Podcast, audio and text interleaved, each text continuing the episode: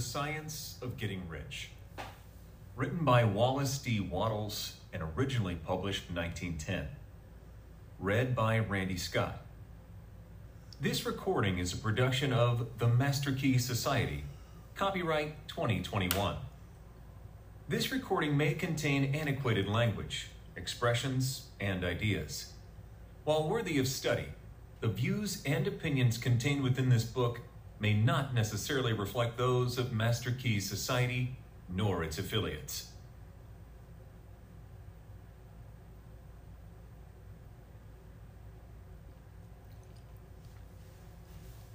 This book is pragmatical, not philosophical, a practical manual, not a treatise upon theories. It is intended for the men and women whose most pressing need is for money, who wish to get rich first and philosophize afterward. It is for those who have, so far, found neither the time, the means, nor the opportunity to go deeply into the study of metaphysics, but who want results and who are willing to take the conclusions of science as a basis for action, without going into all the processes by which those conclusions were reached. It is expected that the reader will take the fundamental statements upon faith just as he would take statements concerning a law of electrical action if they were promulgated by a Marconi or an Edison, and taking the statements upon faith that he will prove their truth by acting upon them without fear or hesitation. Every man or woman who does this will certainly get rich, for the science herein applied is an exact science, and failure is impossible. For the benefit, however, of those who wish to investigate philosophical theories and so secure a logical basis for faith, I will here cite certain authorities. The monistic theory of the universe, the theory that one is all, and that all is one, that one substance manifests itself as the seeming many elements of the material world, is of Hindu origin and has been gradually winning its way into the thought of the Western world for 200 years. It is the foundation of all the Oriental philosophies and of those of Descartes, Spinoza, Leibniz, Schopenhauer, Hegel, and Emerson. The reader who would dig to the philosophical foundations is advised to read Hegel and Emerson for himself. In writing this book, I have sacrificed all other considerations to plainness and simplicity of style, so that all might understand. The plan of action laid down herein was deduced from the conclusions of philosophy. It has been thoroughly tested and bears the supreme test of practical experiment. It works. If you wish to know how the conclusions were arrived at, read the writings of the authors mentioned above. And if you wish to reap the fruits of their philosophies in actual practice, read this book and do exactly as it tells you to do. The author. Chapter 1 The Right to be Rich. Whatever may be said in praise of poverty, the fact remains that it is not possible to live a really complete or successful life unless one is rich. No man can rise to his greatest possible height in talent or soul development unless he has plenty of money. For to unfold the soul and to develop talent, he must have many things to use and he cannot have things unless he has money to buy them with. Man develops in mind, soul, and body by making use of things, and society is so organized that man must have money in order to become the possessor of things. Therefore, the basis of all advancement for man must be the science of getting rich.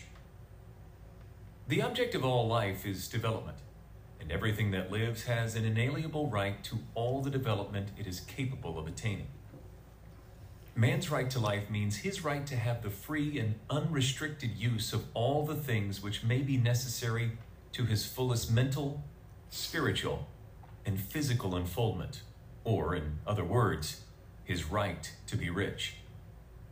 In this book, I shall not speak of riches in a figurative way to be really rich does not mean to be satisfied or contented with a little. No man ought to be satisfied with a little if he is capable of using and enjoying more. The purpose of nature is the advancement and unfoldment of life. and every man should have all that can contribute to the power, elegance, beauty, and richness of life. To be content with less is sinful. The man who owns all he wants for the living of all the life he is capable of living is rich. And no man who has not plenty of money can have all he wants. Life has advanced so far and become so complex that even the most ordinary man or woman requires a great amount of wealth in order to live in a manner that even approaches completeness. Every person naturally wants to become all that they are capable of becoming. This desire to realize innate possibilities is inherent in human nature. We cannot help wanting to be all that we can be. Success in life is becoming what you want to be. You can become what you want to be only by making use of things. And you can have the free use of things only as you become rich enough to buy them. To understand the science of getting rich is therefore the most essential of all knowledge. There is nothing wrong in wanting to get rich. The desire for riches is really the desire for a richer, fuller, and more abundant life. And that desire is praiseworthy. The man who does not desire to live more abundantly is abnormal. And so the man who does not desire to have money enough to buy all he wants is abnormal. There are three motives for which we live we live for the body, we live for the mind, we live for the soul. No one of these is better or holier than the other. All are alike desirable, and no one of the three, body, mind, or soul, can live fully if either of the others is cut short of full life and expression. It is not right or noble to live only for the soul and deny mind or body, and it is wrong to live for the intellect and deny body and soul. We are all acquainted with the loathsome consequences of living for the body and denying both mind and soul. And we see that real life means the complete expression of all that man can give forth through body, mind, and soul. Whatever he can say, no man can be really happy or satisfied unless his body is living fully in every function, and unless the same is true of his mind and his soul. Wherever there is unexpressed possibility or function not performed, there is unsatisfied desire. Desire is possibility seeking expression or function seeking performance. Man cannot live fully in body without good food, comfortable clothing, and warm shelter, and without freedom from excessive toil. Rest and recreation are also necessary to his physical life. He cannot live fully in mind without books and time to study them, without opportunity for travel and observation, or without intellectual companionship. To live fully in mind, he must have intellectual recreations and must surround himself with all the objects of art and beauty he is capable of using and appreciating. To live fully in soul, man must have love, and love is denied fullest expression by poverty. Man's highest happiness is found in the bestowal of benefits on those he loves. Love finds its most natural and spontaneous expression in giving. The man who has nothing to give cannot fill his place as a husband or father, as a citizen, or as a man. It is in the use of material things that man finds full life for his body, develops his mind, and unfolds his soul. It is therefore of supreme importance to him that he should be rich. It is perfectly right that you should desire to be rich.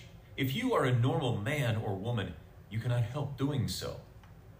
It is perfectly right that you should give your best attention to the science of getting rich, for it is the noblest and most necessary of all studies. If you neglect this study, you are derelict in your duty to yourself, to God, and to humanity. For you can render God and humanity no greater service than to make the most of yourself. Very interesting. I'm Fernando, and uh, I woke up this morning and I heard the Holy Spirit say, The science of getting rich, widow. So I looked it up. Here you go. Let's go ahead and pray. Heavenly Father, give us ears to hear, eyes to see, a demonstration of your great glory as King Solomon and many of the prophets and people, Lord God, have sufficiency for all things. Amen. In the name of Jesus. Chapter 2 There is a science of getting rich, and it is an exact science, like algebra or arithmetic. There are certain laws which govern the process of acquiring riches, and once these laws are learned and obeyed by any man, he will get rich with mathematical certainty. The ownership of money and property comes as a result of doing things in a certain way. Those who do things in this certain way, whether on purpose or accidentally, get rich, while those who do not do things in this certain way, no matter how hard they work or how able they are, remain poor. It is a natural law that like causes always produce like effects. And, therefore, any man or woman who learns to do things in this certain way will infallibly get rich. That the above statement is true is shown by the following facts. Getting rich is not a matter of environment, for if it were, all the people in certain neighborhoods would become wealthy. The people of one city would all be rich, while those of other towns would all be poor. Or the inhabitants of one state would roll in wealth, while those of an adjoining state would be in poverty. But everywhere we see rich and poor living side by side, in the same environment, and often engaged in the same vocations. When two people are in the same locality and in the same business, and one gets rich while the other remains poor, it shows that getting rich is not, primarily, a matter of environment. Some environments may be more favorable than others. But when two people in the same business are in the same neighborhood, and one gets rich while the other fails, it indicates that getting rich is the result of doing things in a certain way. And further, the ability to do things in this certain way is not due solely to the possession of talent. For many people who have great talent remain poor, while others who have very little talent get rich. Studying the people who have got rich, we find that they are an average lot in all respects, having no greater talents and abilities than other men it is evident that they do not get rich because they possess talents and abilities that other men do not, but because they happen to do things in a certain way.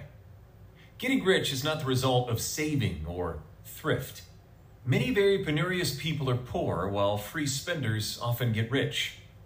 Nor is getting rich due to doing things which others fail to do, for two men in the same business often do almost exactly the same things, and one gets rich while the other remains poor or becomes bankrupt. From all these things, we must come to the conclusion that getting rich is the result of doing things in a certain way. If getting rich is the result of doing things in a certain way, and if like causes always produce like effects, then any man or woman who can do things in that way can become rich. And the whole matter is brought within the domain of exact science. The question arises here whether this certain way may not be so difficult that only a few may follow it. This cannot be true, as we have seen, so far as natural ability is concerned. Talented people get rich, and blockheads get rich. Intellectually brilliant people get rich, and very stupid people get rich. Physically strong people get rich, and weak and sickly people get rich. Some degree of ability to think and understand is, of course, essential. But insofar as natural ability is concerned, any man or woman who has sense enough to read and understand these words can certainly get rich. Also, we have seen that it is not a matter of environment. Location counts for something. One would not go to the heart of the Sahara and expect to do successful business. Getting rich involves the necessity of dealing with men, and of being where there are people to deal with. And if these people are inclined to deal in the way you want to deal, so much the better. But that is about as far as environment goes. If anybody else in your town can get rich, so can you.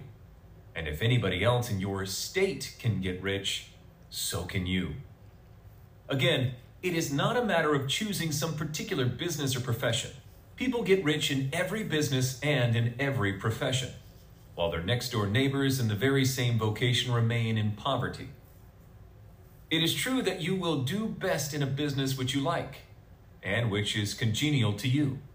And if you have certain talents which are well developed, you will do best in a business which calls for the exercise of those talents. Also, you will do best in a business which is suited to your locality. An ice cream parlor would do better in a warm climate than in Greenland, and a salmon fishery would succeed better in the Northwest than in Florida, where there are no salmon. But aside from these general limitations, Getting rich is not dependent upon your engaging in some particular business, but upon your learning to do things in a certain way. If you are now in business and anybody else in your locality is getting rich in the same business, while you are not getting rich, it is because you are not doing things in the same way that the other person is doing them. No one is prevented from getting rich by lack of capital. True, as you get capital, the increase becomes more easy and rapid. But no one who has capital is already rich and does not need to consider how to become so. No matter how poor you may be, if you begin to do things in the certain way, you will begin to get rich and you will begin to have capital. The getting of capital is a part of the process of getting rich, and it is a part of the result which invariably follows the doing of things in the certain way. You may be the poorest person on the continent and be so deeply in debt you may have neither friends, influence, nor resources. But if you begin to do things in this way, you must infallibly begin to get rich. For like causes must produce like effects. If you have no capital, you can get capital. If you are in the wrong business, you can get into the right business. If you are in the wrong location, you can go to the right location. And you can do so by beginning in your present business and in your present location to do things in the certain way which causes success. Chapter 3 Is opportunity monopolized? No man is kept poor because opportunity has been taken away from him, because other people have monopolized the wealth and have put a fence around it. You may be shut off from engaging in business in certain lines, but there are other channels open to you. Probably it would be hard for you to get control of any of the great railroad systems. That field is pretty well monopolized. But the electric railway is still in its infancy and offers plenty of scope for enterprise. And it will be but a very few years until traffic and transportation through the air will become a great industry and in all its branches will give employment to hundreds of thousands and perhaps to millions of people. Why not turn your attention to the development of aerial transportation instead of competing with J.J. Hill and others for a chance in the steam railway world? It is quite true that if you are a workman in the employ of the Steel Trust, you have very little chance of becoming the owner of the plant in which you work. But it is also true that if you will commence to act in a certain way, you can soon leave the employ of the Steel Trust. You can buy a farm of from 10 to 40 acres and engage in business as a producer of foodstuffs. There is a great opportunity at this time for men who will live upon small tracts of land and cultivate the same intensively. Such men will certainly get rich. You may say that it is impossible for you to get the land but I'm going to prove to you that it is not impossible, and that you can certainly get a farm if you will go to work in a certain way. At different periods, the tide of opportunity sets in different directions, according to the needs of the whole, and the particular stage of social evolution which has been reached. At present, in America, it is setting toward agriculture and the allied industries and professions. Today, Opportunity is open before the farmer in his line more than before the factory worker in his line. It is open before the businessman who supplies the farmer more than before the one who supplies the factory worker, and before the professional man who waits upon the farmer more than before the one who serves the working class. There is abundance of opportunity for the man who will go with the tide instead of trying to swim against it. So the factory workers, either as individuals or as a class, are not deprived of opportunity. The workers are not being kept down by their masters. They are not being ground by the trusts and combinations of capital. As a class, they are where they are because they do not do things in a certain way. If the workers of America chose to do so, they could follow the example of their brothers in Belgium and other countries and establish great department stores and cooperative industries. They could elect men of their own class to office and pass laws favoring the development of such cooperative industries. And in a few years, they could take peaceable possession of the industrial field. The working class may become the master class whenever they will begin to do things in a certain way. The law of wealth is the same for them as it is for all others. This they must learn, and they will remain where they are as long as they continue to do as they do. The individual worker, however, is not held down by the ignorance or the mental slothfulness of his class. He can follow the tide of opportunity to riches, and this book will tell him how. No one is kept in poverty by a shortness in the supply of riches. There is more than enough for all. A palace as large as the Capitol at Washington might be built for every family on earth from the building material in the United States alone. And under intensive cultivation, this country would produce wool, cotton, linen, and silk enough to clothe each person in the world finer than Solomon was arrayed in all his glory, together with food enough to feed them all luxuriously. The visible supply is practically inexhaustible, and the invisible supply really is inexhaustible. Everything you see on earth is made from one original substance, out of which all things proceed. New forms are constantly being made, and older ones are dissolving. But all are shapes assumed by one thing. There is no limit to the supply of formless stuff or original substance. The universe is made out of it, but it was not all used in making the universe. The spaces in, through, and between the forms of the visible universe are permeated and filled with the original substance, with the formless stuff, with the raw material of all things. 10,000 times as much as has been made might still be made, and even then we should not have exhausted the supply of universal raw material. No man, therefore, is poor because nature is poor, or because there is not enough to go around. Nature is an inexhaustible storehouse of riches. The supply will never run short. Original substance is alive with creative energy and is constantly producing more forms. When the supply of building material is exhausted, more will be produced. When the soil is exhausted, so that foodstuffs and materials for clothing will no longer grow upon it, it will be renewed or more soil will be made. When all the gold and silver has been dug from the earth, if man is still in such a stage of social development that he needs gold and silver, more will be produced from the formless. The formless stuff responds to the needs of man. It will not let him be without any good thing. This is true of men collectively. The race as a whole is always abundantly rich and if individuals are poor, it is because they do not follow the certain way of doing things, which makes the individual man rich. The formless stuff is intelligent. It is stuff which thinks. It is alive and is always impelled toward more life. It is the natural and inherent impulse of life to seek to live more. It is the nature of intelligence to enlarge itself and of consciousness to seek to extend its boundaries and find fuller expression. The universe of forms has been made by formless living substance, throwing itself into form in order to express itself more fully. The universe is a great living presence, always moving inherently toward more life and fuller functioning. Nature is formed for the advancement of life. Its impelling motive is the increase of life.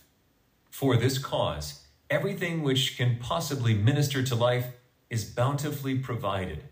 There can be no lack unless God is to contradict himself and nullify his own works. You are not kept poor by lack in the supply of riches. It is a fact which I shall demonstrate a little farther on that even the resources of the formless supply are at the command of the man or woman who will act and think in a certain way. Let's go ahead and pray once again. It makes a lot of sense to me, Fernando. Let's go ahead and pray with the uh, Jabez prayer. It's the prayer for a demand on that formless substance like the ground. Anything we put in the ground, any kind of seed, the ground will make it grow. Any kind of faith we put on that substance into the air, it will grow. So let's pray the Jabez prayer. Oh, that you would bless me indeed and enlarge my territory, that your hand will be upon me, and that you will keep me from evil, that it may not harm me and God perform what we requested. Amen. Chapter 4 The first principle in the science of getting rich. Thought is the only power which can produce tangible riches from the formless substance. The stuff from which all things are made is a substance which thinks, and a thought of form in this substance produces the form. Original substance moves according to its thoughts. Every form and process you see in nature is the visible expression of a thought in original substance. As the formless stuff thinks of a form, it takes that form. As it thinks of a motion, it makes that motion. That is the way all things were created. We live in a thought world, which is part of a thought universe. The thought of a moving universe extended throughout formless substance, and the thinking stuff moving according to that thought took the form of systems of planets and maintains that form. Thinking substance takes the form of its thought and moves according to the thought. Holding the idea of a circling system of suns and worlds, it takes the form of these bodies and moves them as it thinks. Thinking the form of a slow growing oak tree, it moves accordingly and produces the tree.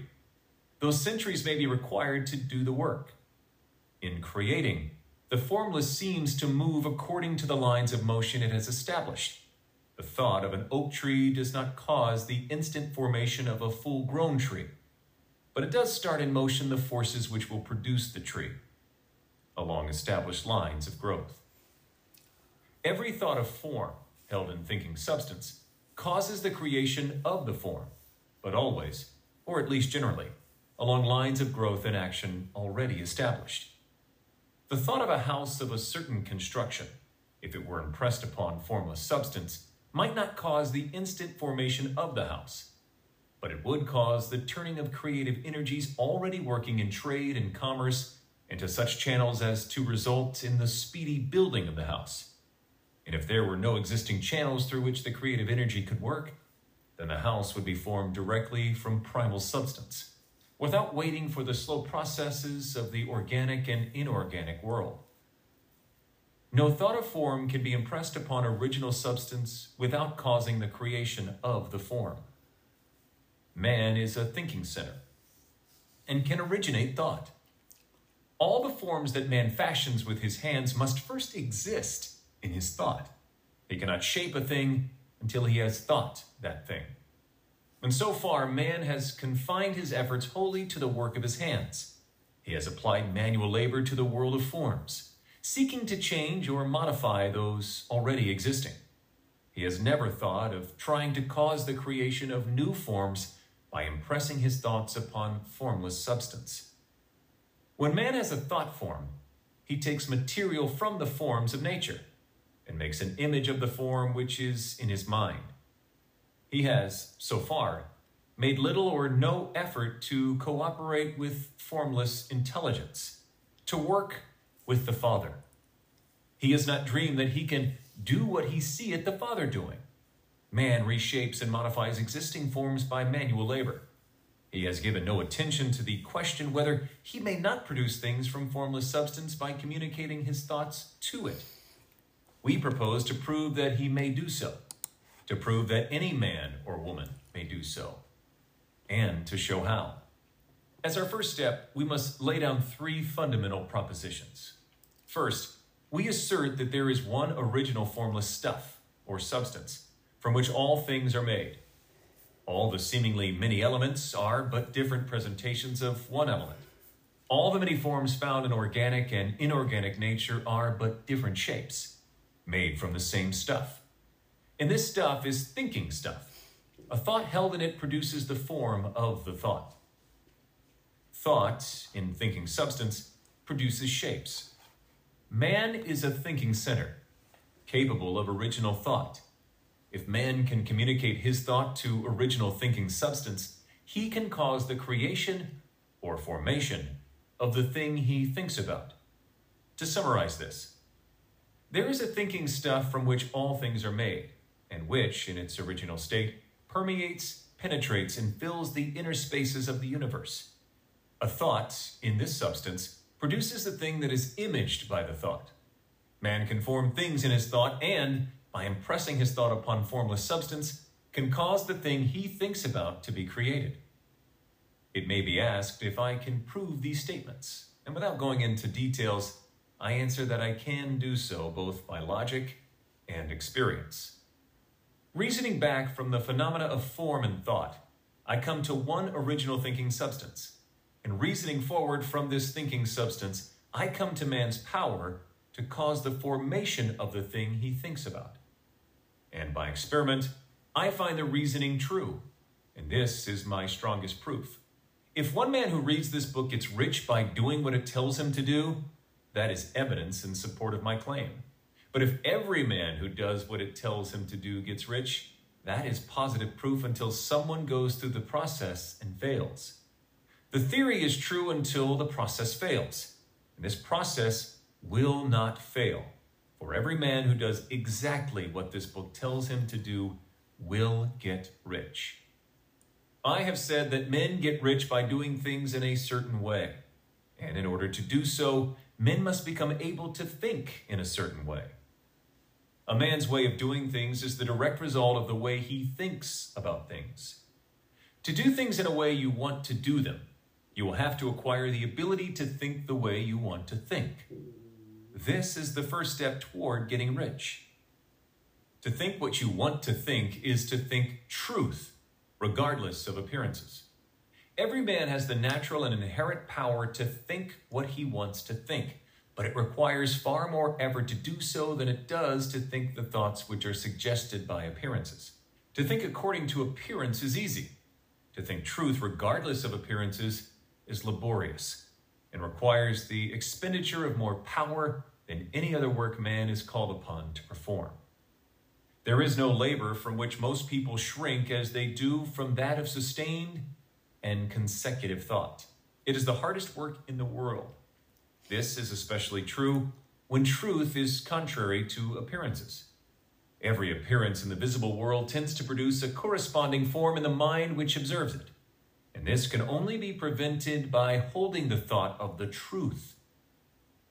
To look upon the appearance of disease will produce the form of disease in your own mind and ultimately in your body, unless you hold the thought of truth, which is that there is no disease. It is only an appearance, and the reality is health. To look upon the appearances of poverty will produce corresponding forms in your own mind, unless you hold to the truth that there is no poverty. There is only abundance. To think health when surrounded by the appearances of disease, or to think riches when in the midst of appearances of poverty requires power, but he who acquires this power becomes a mastermind. He can conquer fate. He can have what he wants. This power can only be acquired by getting hold of the basic fact which is behind all appearances. And that fact is that there is one thinking substance, from which and by which all things are made then we must grasp the truth that every thought held in this substance becomes a form, and that man can so impress his thoughts upon it as to cause them to take form and become visible things. When we realize this, we lose all doubt and fear, for we know that we can create what we want to create. We can get what we want to have and can become what we want to be. As a first step toward getting rich, you must believe the three fundamental statements given previously in this chapter. And in order to emphasize them, I repeat them here. There is a thinking stuff from which all things are made, and which, in its original state, permeates, penetrates, and fills the inner spaces of the universe. A thought in this substance produces the thing that is imagined by the thought. Man can form things in his thought, and by impressing his thought upon formless substance, can cause the thing he thinks about to be created. You must lay aside all other concepts of the universe than this monistic one. And you must dwell upon this until it is fixed in your mind and has become your habitual thought. Read these creed statements over and over again. Fix every word upon your memory. Meditate upon them until you firmly believe what they say. If a doubt comes to you, cast it aside as a sin. Do not listen to arguments against this idea. Do not go to churches or lectures where a contrary concept of things is taught or preached. Do not read magazines or books which teach a different idea. If you get mixed up in your faith, all your efforts will be in vain. Do not ask why these things are true, nor speculate as to how they can be true. Simply take them on trust. The science of getting rich begins with the absolute acceptance of this faith. Hey, give me just one minute and I'll show you the fastest path. Okay, thank you very much. We'll continue with the next chapter. Chapter 5 Increasing Life. You must get rid of the last vestige of the old idea that there is a deity whose will it is that you should be poor, or whose purposes may be served by keeping you in poverty. The intelligent substance which is all and in all and which lives in all and lives in you, is a consciously living substance. Being a consciously living substance, it must have the natural and inherent desire of every living intelligence for increase of life. Every living thing must continually seek for the enlargement of its life, because life, in the mere act of living, must increase itself. A seed dropped into the ground springs into activity and in the act of living produces a hundred more seeds. Life, by living, multiplies itself. It is forever becoming more. It must do so if it continues to be at all. Intelligence is under this same necessity for continuous increase. Every thought we think makes it necessary for us to think another thought. Consciousness is continually expanding. Every fact we learn leads us to the learning of another fact. Knowledge is continually increasing. Every talent we cultivate brings to the mind the desire to cultivate another talent. We are subject to the urge of life, seeking expression, whichever drives us on to know more, to do more, and to be more. In order to know more, do more, and be more, we must have more we must have things to use, for we learn and do and become only by using things. We must get rich so that we can live more. The desire for riches is simply the capacity for larger life seeking fulfillment. Every desire is the effort of an unexpressed possibility to come into action. It is power seeking to manifest which causes desire. That which makes you want more money is the same as that which makes the plant grow.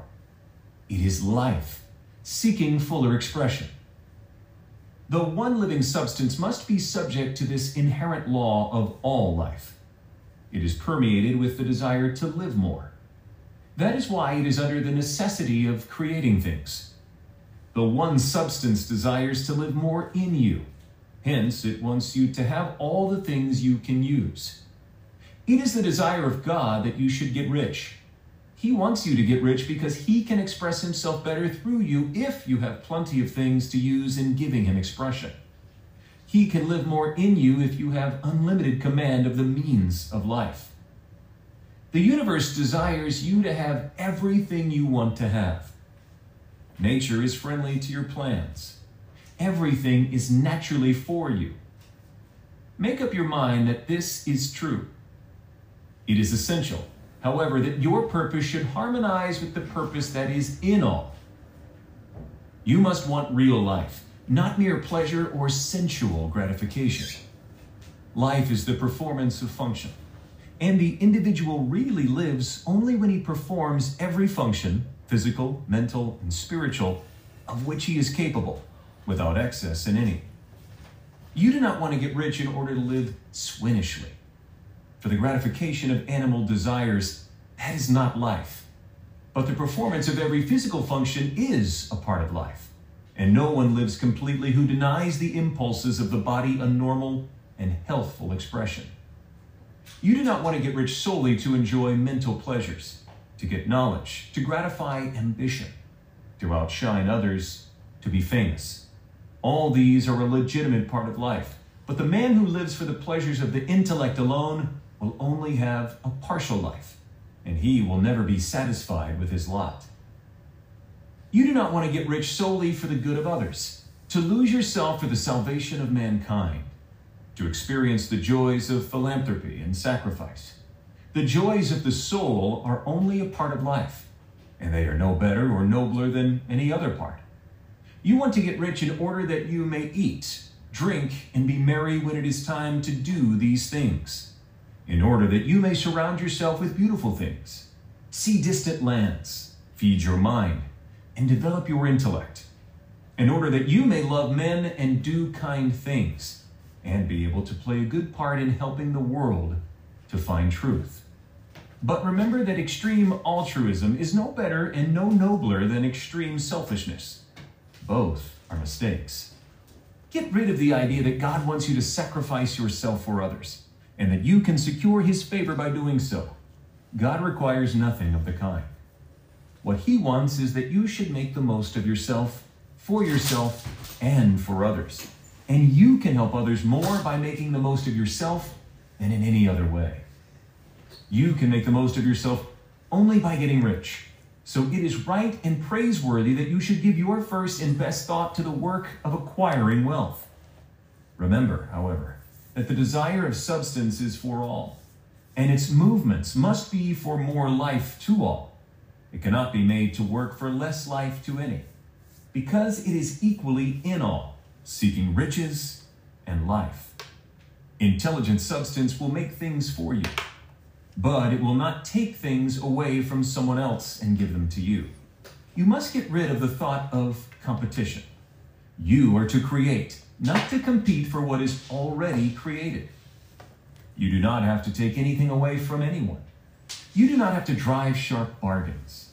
You do not have to cheat or to take advantage. You do not need to let anyone work for you for less than he earns. You do not have to covet the property of others or to look at it with wishful eyes.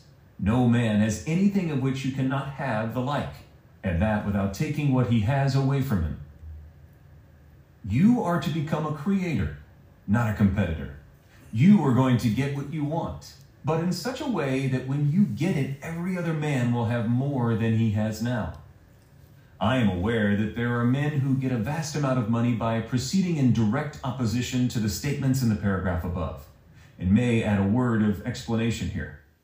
Men of the plutocratic type who become very rich do sometimes purely by their extraordinary ability on the plane of competition and sometimes they unconsciously relate themselves to substance in its great purposes and movements for the general racial upbuilding through industrial evolution.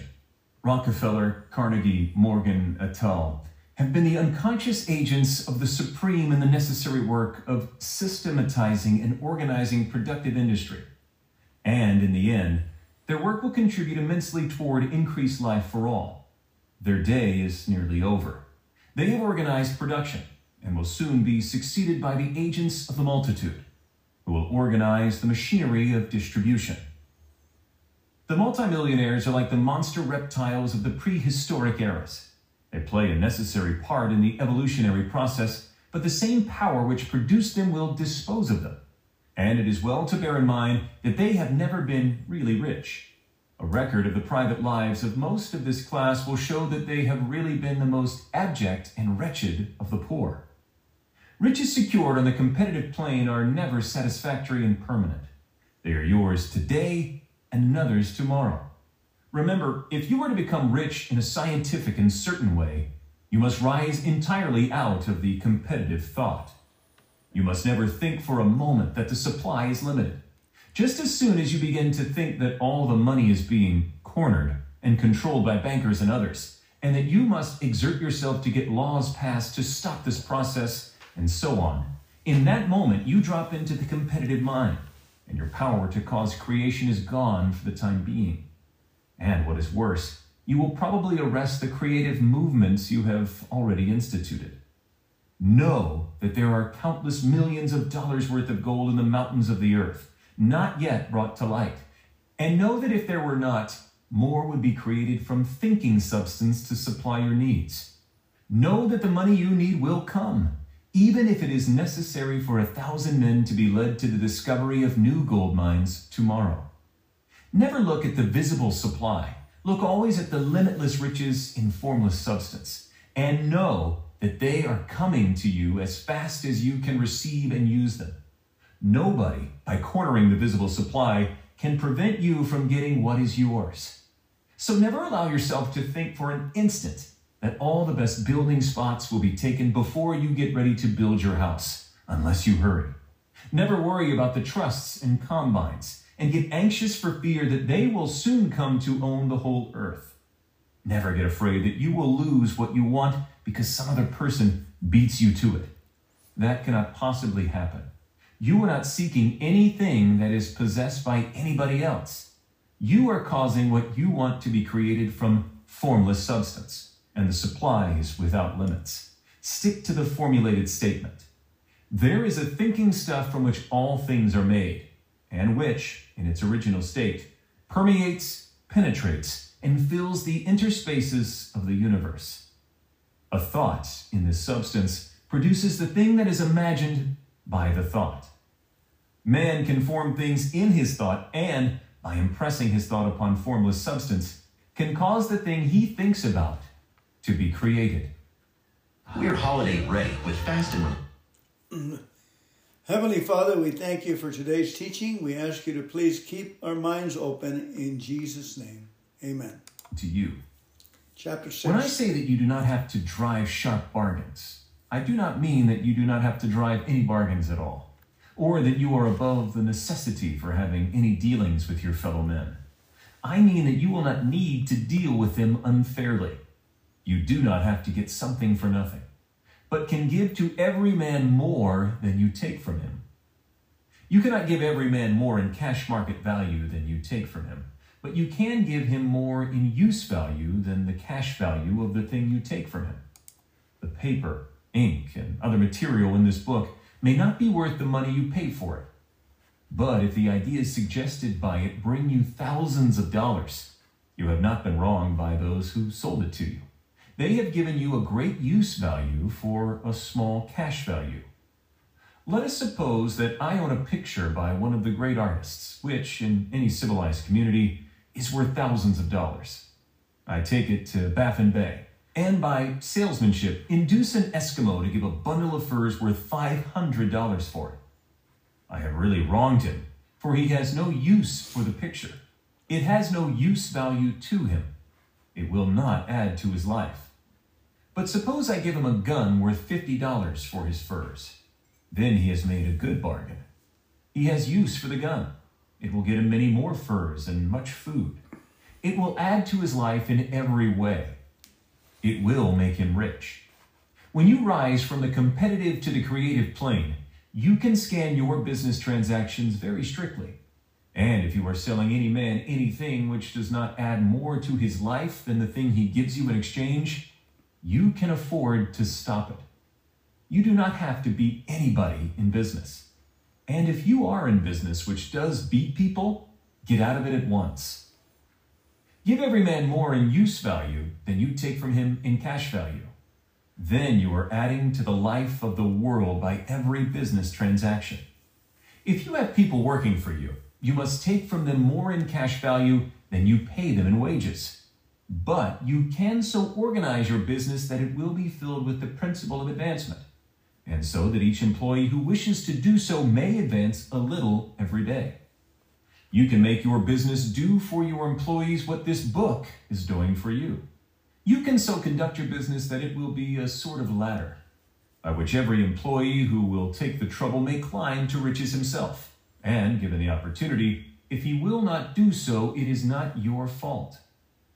And finally, because you are to cause the creation of your riches from formless substance, which permeates all your environment, it does not follow that they are to take shape from the atmosphere and come into being before your eyes. If you want a sewing machine, for instance, I do not mean to tell you that you are to impress the thought of a sewing machine on thinking substance until the machine is formed without hands, in the room where you sit or elsewhere. But if you want a sewing machine, hold a mental image of it with the most positive certainty that it is being made or is on its way to you. After once forming the thought, have the most absolute and unquestioning faith that the sewing machine is coming. Never think of it or speak of it in any other way than as being sure to arrive. Claim it as already yours. It will be brought to you by the power of the supreme intelligence acting upon the minds of men. If you live in Maine, it may be that a man will be brought from Texas or Japan to engage in some transaction which will result in your getting what you want. If so, the whole matter will be as much to that man's advantage as it is to yours. Do not forget for a moment that the thinking substance is through all, in all, communicating with all, and can influence all. The desire of thinking substance for fuller life and better living has caused the creation of all the sewing machines already made, and it can cause the creation of millions more, and will whenever men set it in motion by desire and faith, and by acting in a certain way. You can certainly have a sewing machine in your house and it is just as certain that you can have any other thing or things which you want, and which you will use for the advancement of your own life and the lives of others. You need not hesitate about asking largely. It is your Father's pleasure to give you the kingdom, said Jesus. Original substance wants to live all that is possible in you, and wants you to have all that you can or will use for the living of the most abundant life. If you fix upon your consciousness the fact that the desire you feel for the possession of riches is one with the desire of omnipotence for more complete expression, your faith becomes invincible. Once I saw a little boy sitting at a piano and vainly trying to bring harmony out of the keys, and I saw that he was grieved and provoked by his inability to play real music. I asked him the cause of his vexation, and he answered, I can feel the music in me, but I can't make my hands go right. The music in him was the urge of original substance, containing all the possibilities of all life. All that there is of music was seeking expression through the child. God, the one substance, is trying to live and do and enjoy things through humanity. He is saying, I want hands to build wonderful structures, to play divine harmonies, to paint glorious pictures. I want the feet to run my errands, eyes to see my beauties, tongues to tell mighty truths and to sing marvelous songs, and so on. All that there is of possibility is seeking expression through men. God wants those who can play music to have pianos and every other instrument, and to have the means to cultivate their talents to the fullest extent. He wants those who can appreciate beauty to be able to surround themselves with beautiful things. He wants those who can discern truth to have every opportunity to travel and observe. He wants those who can appreciate dress to be beautifully clothed, and those who can appreciate good food to be luxuriously fed. He wants all these things because it is Himself that enjoys and appreciates them. It is God who wants to play and sing and enjoy beauty and proclaim truth and wear fine clothes and eat good foods. It is God that worketh in you to will and to do, said Paul. The desire you feel for riches is the infinite, seeking to express himself in you as he sought to find expression in the little boy at the piano. So you need not hesitate to ask largely. Your part is to focalize and express the desires of God. This is a difficult point with most people. They retain something of the old idea that poverty and self sacrifice are pleasing to God. They look upon poverty as a part of the plan, a necessity of nature. They have the idea that God has finished his work and made all that he can make, and that the majority of men must stay poor because there is not enough to go around. They hold to so much of this erroneous thought that they feel ashamed to ask for wealth. They try not to want more than a very modest competence, just enough to make them fairly comfortable. I recall now the case of one student who was told that he must get in mind a clear picture of the things he desired, so that the creative thought of them might be impressed on formless substance. He was a very poor man, living in a rented house, and having only what he earned from day to day. And he could not grasp the fact that all wealth was his. So, after thinking the matter over, he decided that he might reasonably ask for a new rug for the floor of his best room and an anthracite coal stove to heat the house during the cold weather. Following the instructions given in this book, he obtained these things in a few months, and that it dawned upon him that he had not asked enough. He went through the house in which he lived and planned all the improvements he would like to make in it. He mentally added a bay window here and a room there until it was complete in his mind as his ideal home. And then he planned its furnishings. Holding the whole picture in his mind, he began living in the certain way and moving toward what he wanted. And he owns the house now and is rebuilding it after the form of his mental image. And now, with still larger faith, he is going on to get greater things.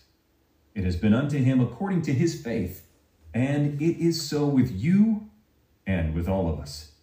So you want? Going on to chapter 6. There is a little known Chapter 7 7. 7. Gratitude. The illustrations given in the last chapter will have conveyed to the reader the fact that the first step toward getting rich is to convey the idea of your wants to the formless substance. This is true, and you will see that in order to do so, it becomes necessary to relate yourself to the formless intelligence in a harmonious way. To secure this harmonious relation is a matter of such primary and vital importance that I shall give some space to its discussion here, and give you instructions which, if you follow them, will be certain to bring you into perfect unity of mind with God. The whole process of mental adjustment and atonement can be summed up in one word gratitude. First, you believe that there is one intelligent substance from which all things proceed. Second, you believe that this substance gives you everything you desire. And third, you relate yourself to it by a feeling of deep and profound gratitude. Many people who order their lives rightly in all other ways are kept in poverty by their lack of gratitude.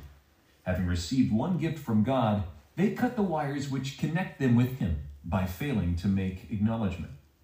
It is easy to understand that the nearer we live to the source of wealth, the more wealth we shall receive. And it is easy also to understand that the soul that is always grateful lives in closer touch with God than the one which never looks to Him in thankful acknowledgement. The more gratefully we fix our minds on the Supreme when good things come to us, the more good things we will receive, and the more rapidly they will come. And the reason simply is that the mental attitude of gratitude draws the mind into closer touch with the source from which the blessings come. If it is a new thought to you that gratitude brings your whole mind into closer harmony with the creative energies of the universe, consider it well, and you will see that it is true. The good things you already have have come to you along the line of obedience to certain laws. Gratitude will lead your mind out along the ways by which things come, and it will keep you in close harmony with creative thought and prevent you from falling into competitive thought. Gratitude alone can keep you looking toward the all and prevent you from falling into the error of thinking of the supply is limited. And to do that would be fatal to your hopes.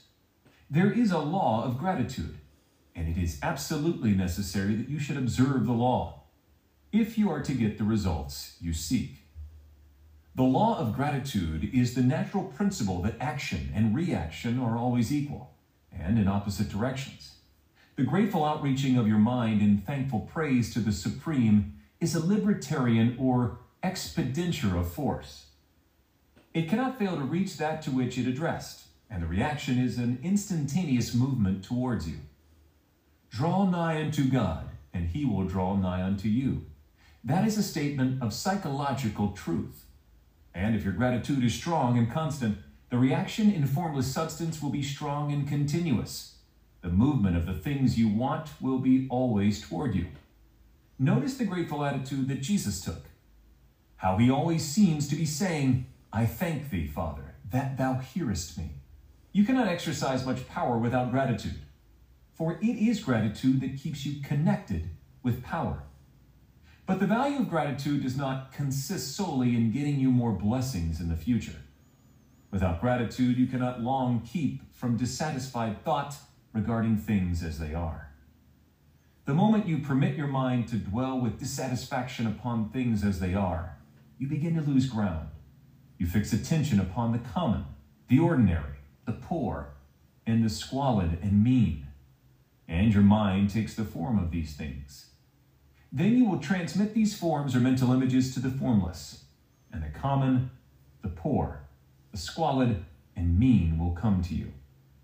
To permit your mind to dwell upon the inferior is to become inferior and to surround yourself with inferior things. On the other hand, to fix your attention on the best is to surround yourself with the best and to become the best. The creative power within us makes us into the image of that to which we give our attention. We are thinking substance, and thinking substance always takes the form of that which it thinks about. The grateful mind is constantly fixed upon the best. Therefore, it tends to become the best. It takes the form or character of the best and will receive the best. Also, faith is born of gratitude. The grateful mind continually expects good things, and expectation becomes faith. The reaction of gratitude upon one's own mind produces faith, and every outgoing wave of grateful thanksgiving increases faith. He who has no feeling of gratitude cannot long retain a living faith. And without a living faith, you cannot get rich by the creative method, as we shall see in the following chapters. It is necessary, then, to cultivate the habit of being grateful for every good thing that comes to you, and to give thanks continuously.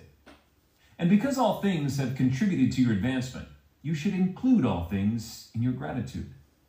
Do not waste time thinking or talking about the shortcomings or wrong actions of plutocrats or trust magnates. Their organization of the world has made your opportunity. All you get really comes to you because of them. Do not rage against corrupt politicians. If it were not for politicians, we should fall into anarchy, and your opportunity would be greatly lessened.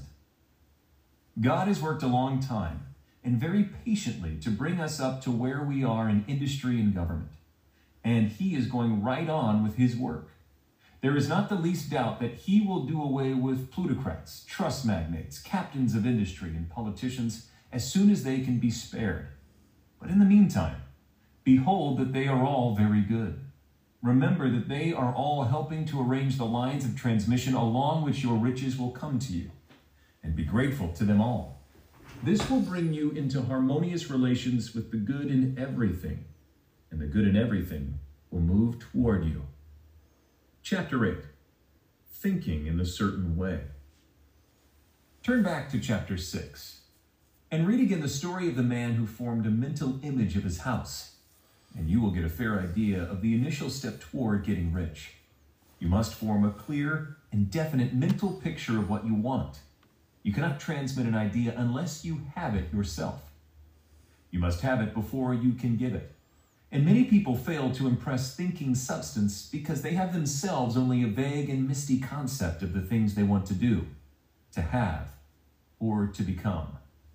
It is not enough that you should have a general desire for wealth, to do good with. Everybody has that desire. It is not enough that you should have a wish to travel, see things, live more, etc. Everybody has those desires also. If you were going to send a wireless message to a friend, you would not send the letters of the alphabet in their order and let him construct the message for himself, nor would you take words at random from the dictionary. You would send a coherent sentence, one which meant something. When you try to impress your wants upon substance, remember that it must be done by a coherent statement.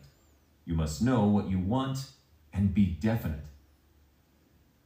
You can never get rich or start the creative power into action by sending out unformed longings and vague desires. Go over your desires just as the man I have described went over his house. See just what you want, and get a clear mental picture of it as you wish it to look when you get it. That clear mental picture you must have continually in mind, as the sailor has in mind the port toward which he is sailing the ship. You must keep your face toward it all the time. You must no more lose sight of it than the steersman loses sight of the compass. It is not necessary to take exercises in concentration, nor to set apart special times for prayer and affirmation, nor to go into the silence, nor to do occult stunts of any kind. These things are well enough, but all you need is to know what you want and want it badly enough so that it will stay in your thoughts. Spend as much of your leisure time as you can in contemplating your picture. But no one needs to take exercises to concentrate his mind on a thing which he really wants. It is the things you do, not really care about, which require effort to fix your attention upon them. And unless you really want to get rich, so that the desire is strong enough to hold your thoughts directed to the purpose as the magnetic pole holds the needle of the compass, it will hardly be worthwhile for you to try to carry out the instructions given in this book. The methods herein set forth are for people whose desire for riches is strong enough to overcome mental laziness and the love of ease and make them work. The more clear and definite you make your picture, then, and the more you dwell upon it, bringing out all its delightful details, the stronger your desire will be, and the stronger your desire, the easier it will be to hold your mind fixed upon the picture of what you want. Something more is necessary, however, than merely to see the picture clearly. If that is all you do, you are only a dreamer and will have little or no power for accomplishment. Behind your clear vision must be the purpose to realize it, to bring it out in tangible expression. And behind this purpose must be an invincible and unwavering faith that the thing is already yours, that it is at hand, and you have only to take possession of it. Live in the new house mentally until it takes form around you physically. In the mental realm, enter at once into full enjoyment of the things you want. Whatever so things ye ask for when ye pray, believe that ye receive them, and ye shall have them, said Jesus. See the things you want as if they were actually around you all the time. See yourself as owning and using them. Make use of them in imagination just as you will use them when they are your tangible possessions. Dwell upon your mental picture until it is clear and distinct, and then take the mental attitude of ownership toward everything in that picture. Take possession of it, in mind, in the full faith that it is actually yours. Hold to this mental ownership. Do not waver for an instant in the faith that it is real. And remember what was said in a preceding chapter about gratitude. Be as thankful for it all the time as you expect to be when it has taken form. The man who can sincerely thank God for the things which as yet he owns only in imagination has real faith. He will get rich. He will cause the creation of whatsoever he wants. You do not need to pray repeatedly for things you want. It is not necessary to tell God about it every day. Use not vain repetitions as the heathen do, said Jesus to his pupils. For your Father knoweth that ye have need of these things before ye ask him. Your part is to intelligently formulate your desire for the things which make for a larger life, and to get these desires arranged into a coherent whole, and then to impress this whole desire upon the formless substance, which has the power and the will to bring you what you want. You do not make this impression by repeating strings of words. You make it by holding the vision with unshakable purpose to attain it, and with steadfast faith that you do attain it. The answer to prayer is not according to your faith while you are talking, but according to your faith while you are working. You cannot impress the mind of God by having a special Sabbath day set apart to tell him what you want, and then forgetting him during the rest of the week.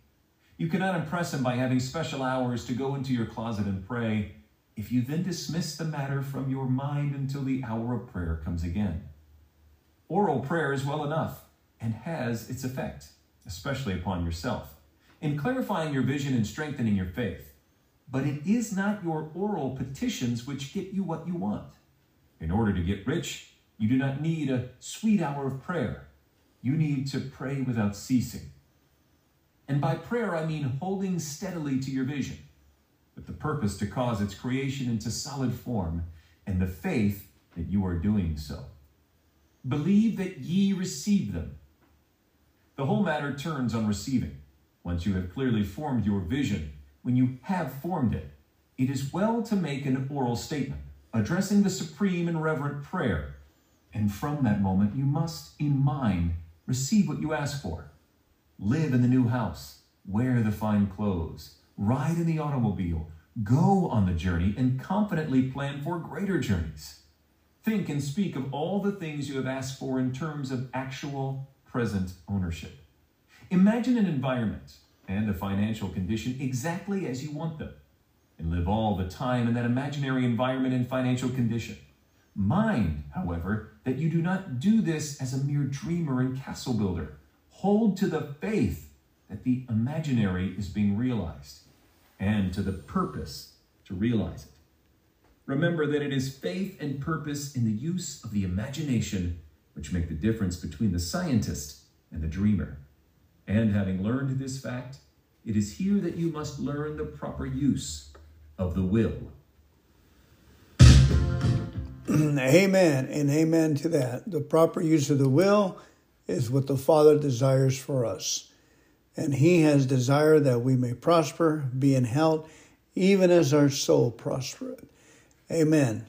The Lord in Jeremiah, in Jeremiah, He says, I know the plans I have for you, declares the Lord. Plans to prosper you, plans to give you a hope and a future. Let it be, Lord. Let it be according to thy word. Amen. And now we're moving on to chapter 9 how to use the will. How to use the will. To set about getting rich in a scientific way, you do not try to apply your willpower to anything outside of yourself. You have no right to do so anyway.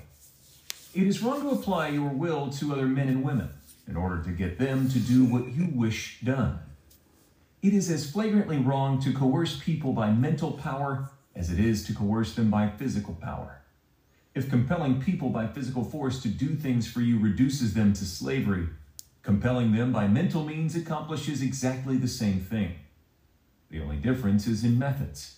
If taking things from people by physical force is robbery, then taking things by mental force is robbery also. There is no difference in principle.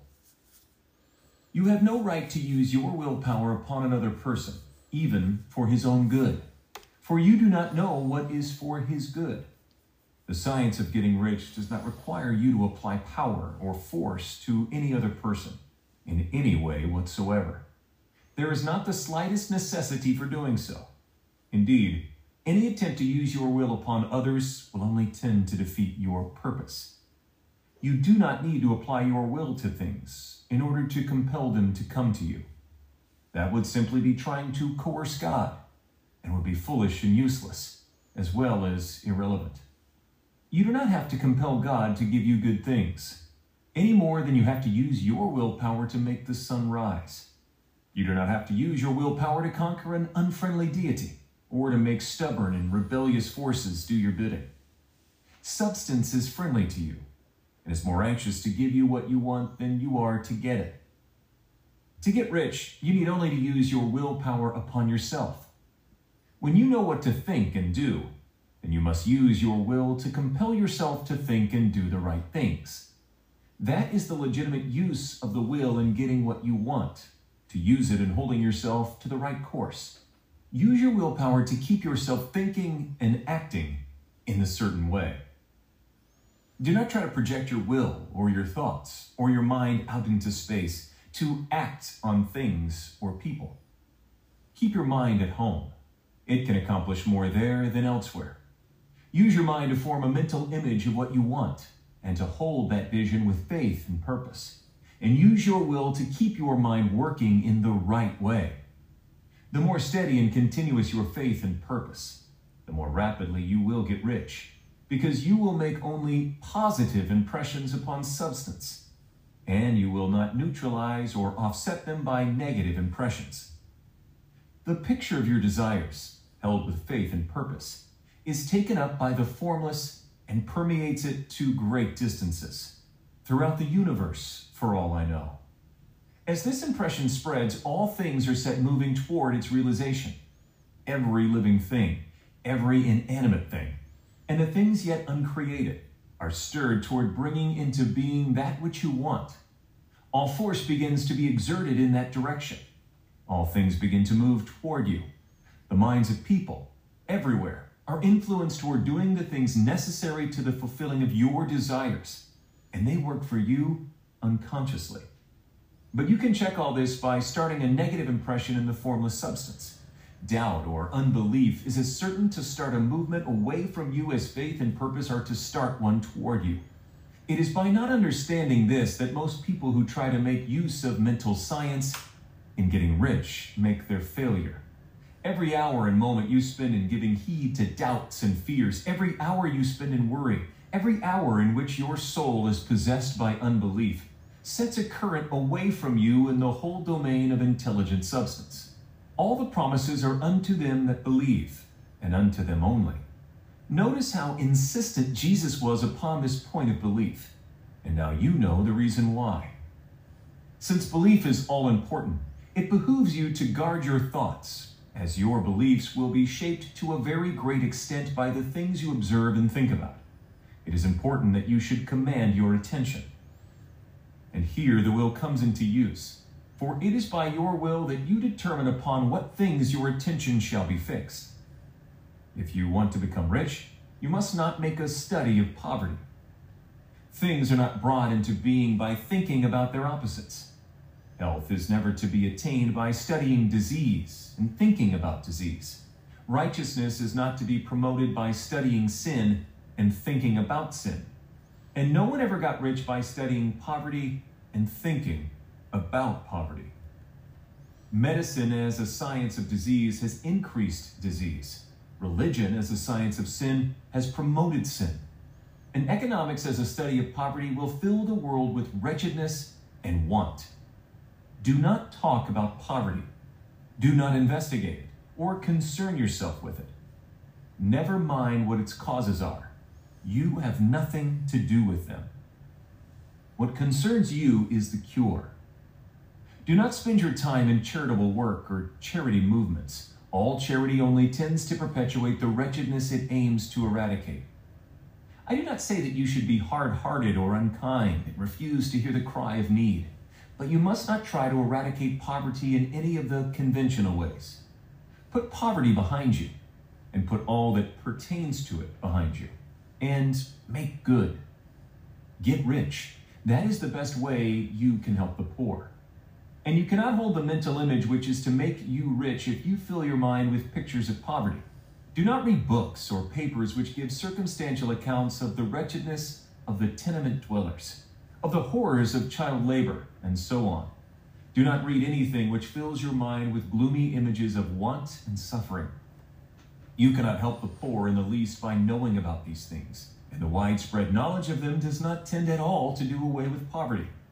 What tends to do away with poverty is not the getting of pictures of poverty into your mind, but getting pictures of wealth into the minds of the poor.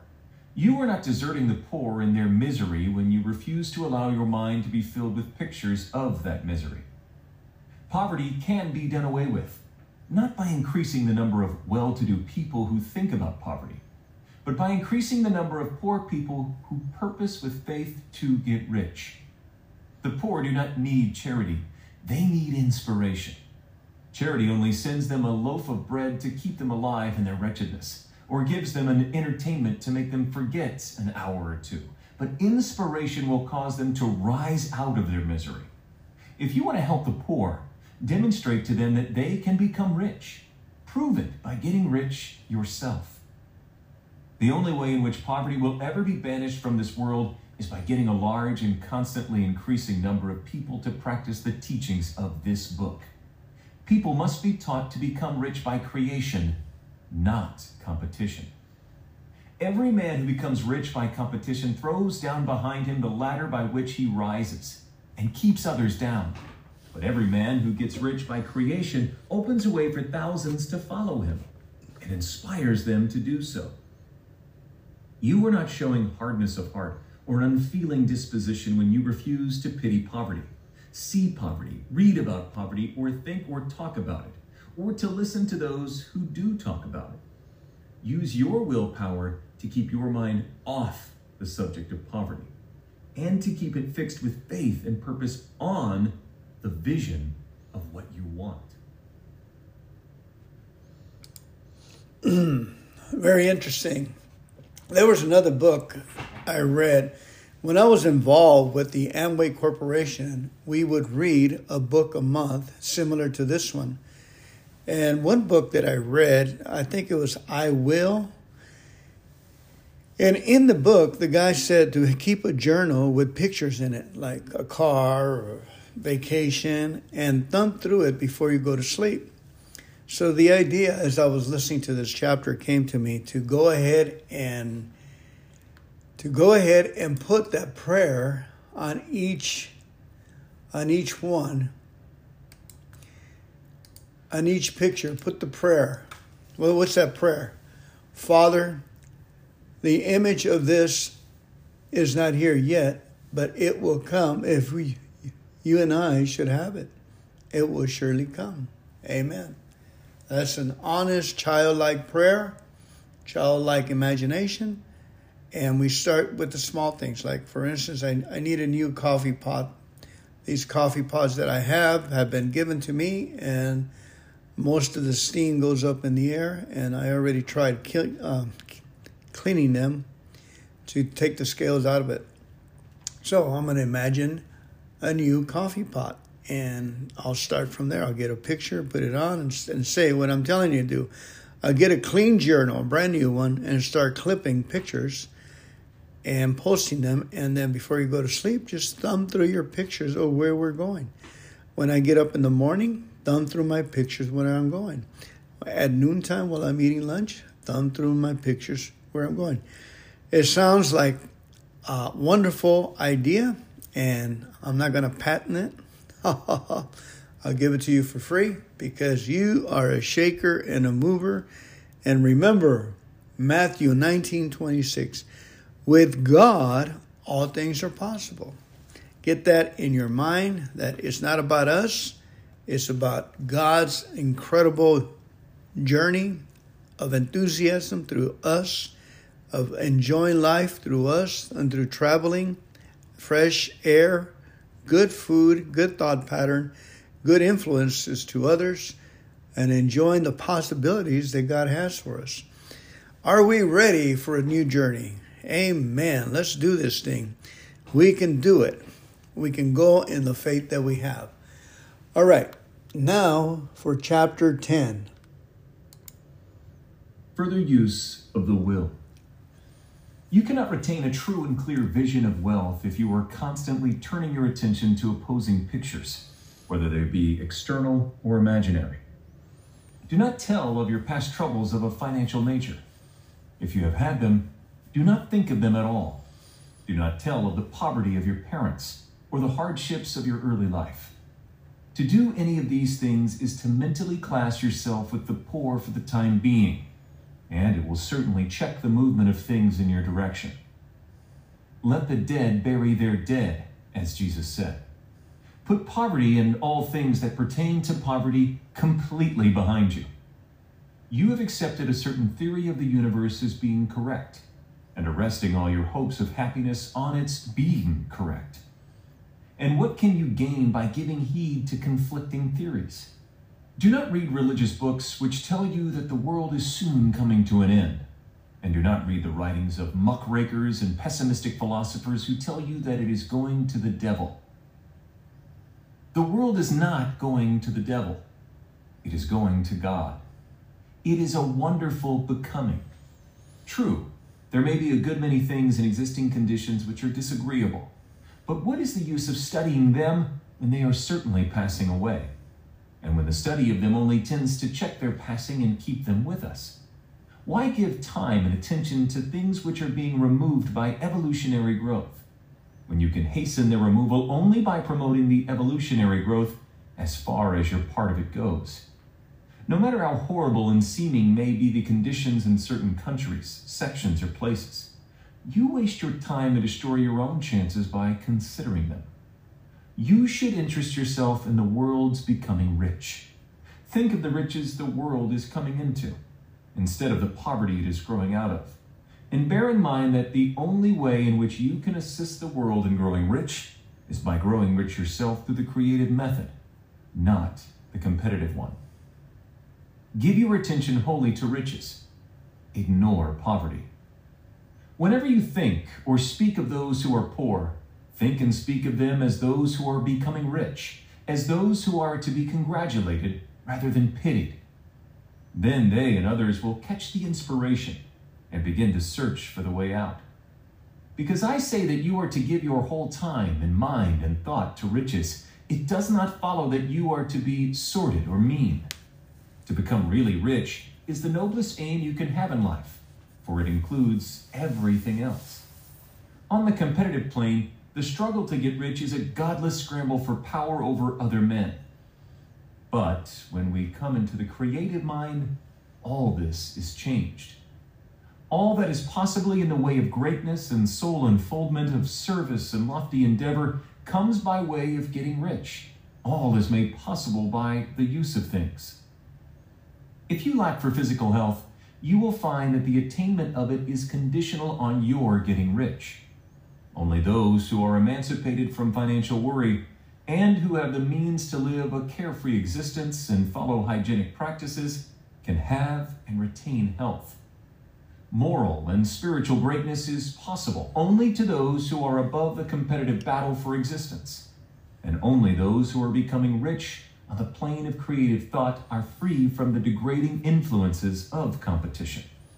If your heart is set on domestic happiness, remember that love flourishes best where there is refinement, a high level of thought, and freedom from corrupting influences and these are to be found only where riches are attained by the existence of creative thought, without strife or rivalry.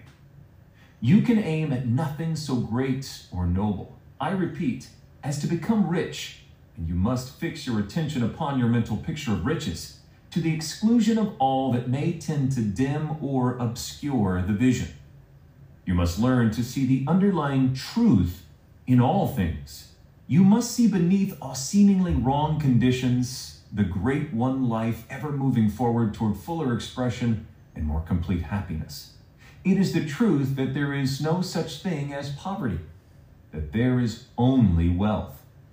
Some people remain in poverty because they are ignorant of the fact that there is wealth for them. And these can be best taught by showing them the way to affluence in your own person and practice. Others are poor because while they feel that there is a way out, they are too intellectually indolent to put forth the mental effort necessary to find that way and travel it. And for those, the very best thing you can do is to arouse their desire by showing them the happiness that comes from being rightly rich. Others still are poor because, while they have some notion of science, they have become so swamped and lost in the maze of metaphysical and occult theories that they do not know which road to take. They try a mixture of many systems and fail in all. For these, again, the very best thing to do is to show the right way in your own person and practice. An ounce of doing things is worth a pound of theorizing. The very best thing you can do for the whole world is to make the most of yourself. You can serve God and man in no more effective way than by getting rich. That is, if you get rich by the creative method and not by the competitive one. Another thing, we assert that this book gives in detail the principles of the science of getting rich.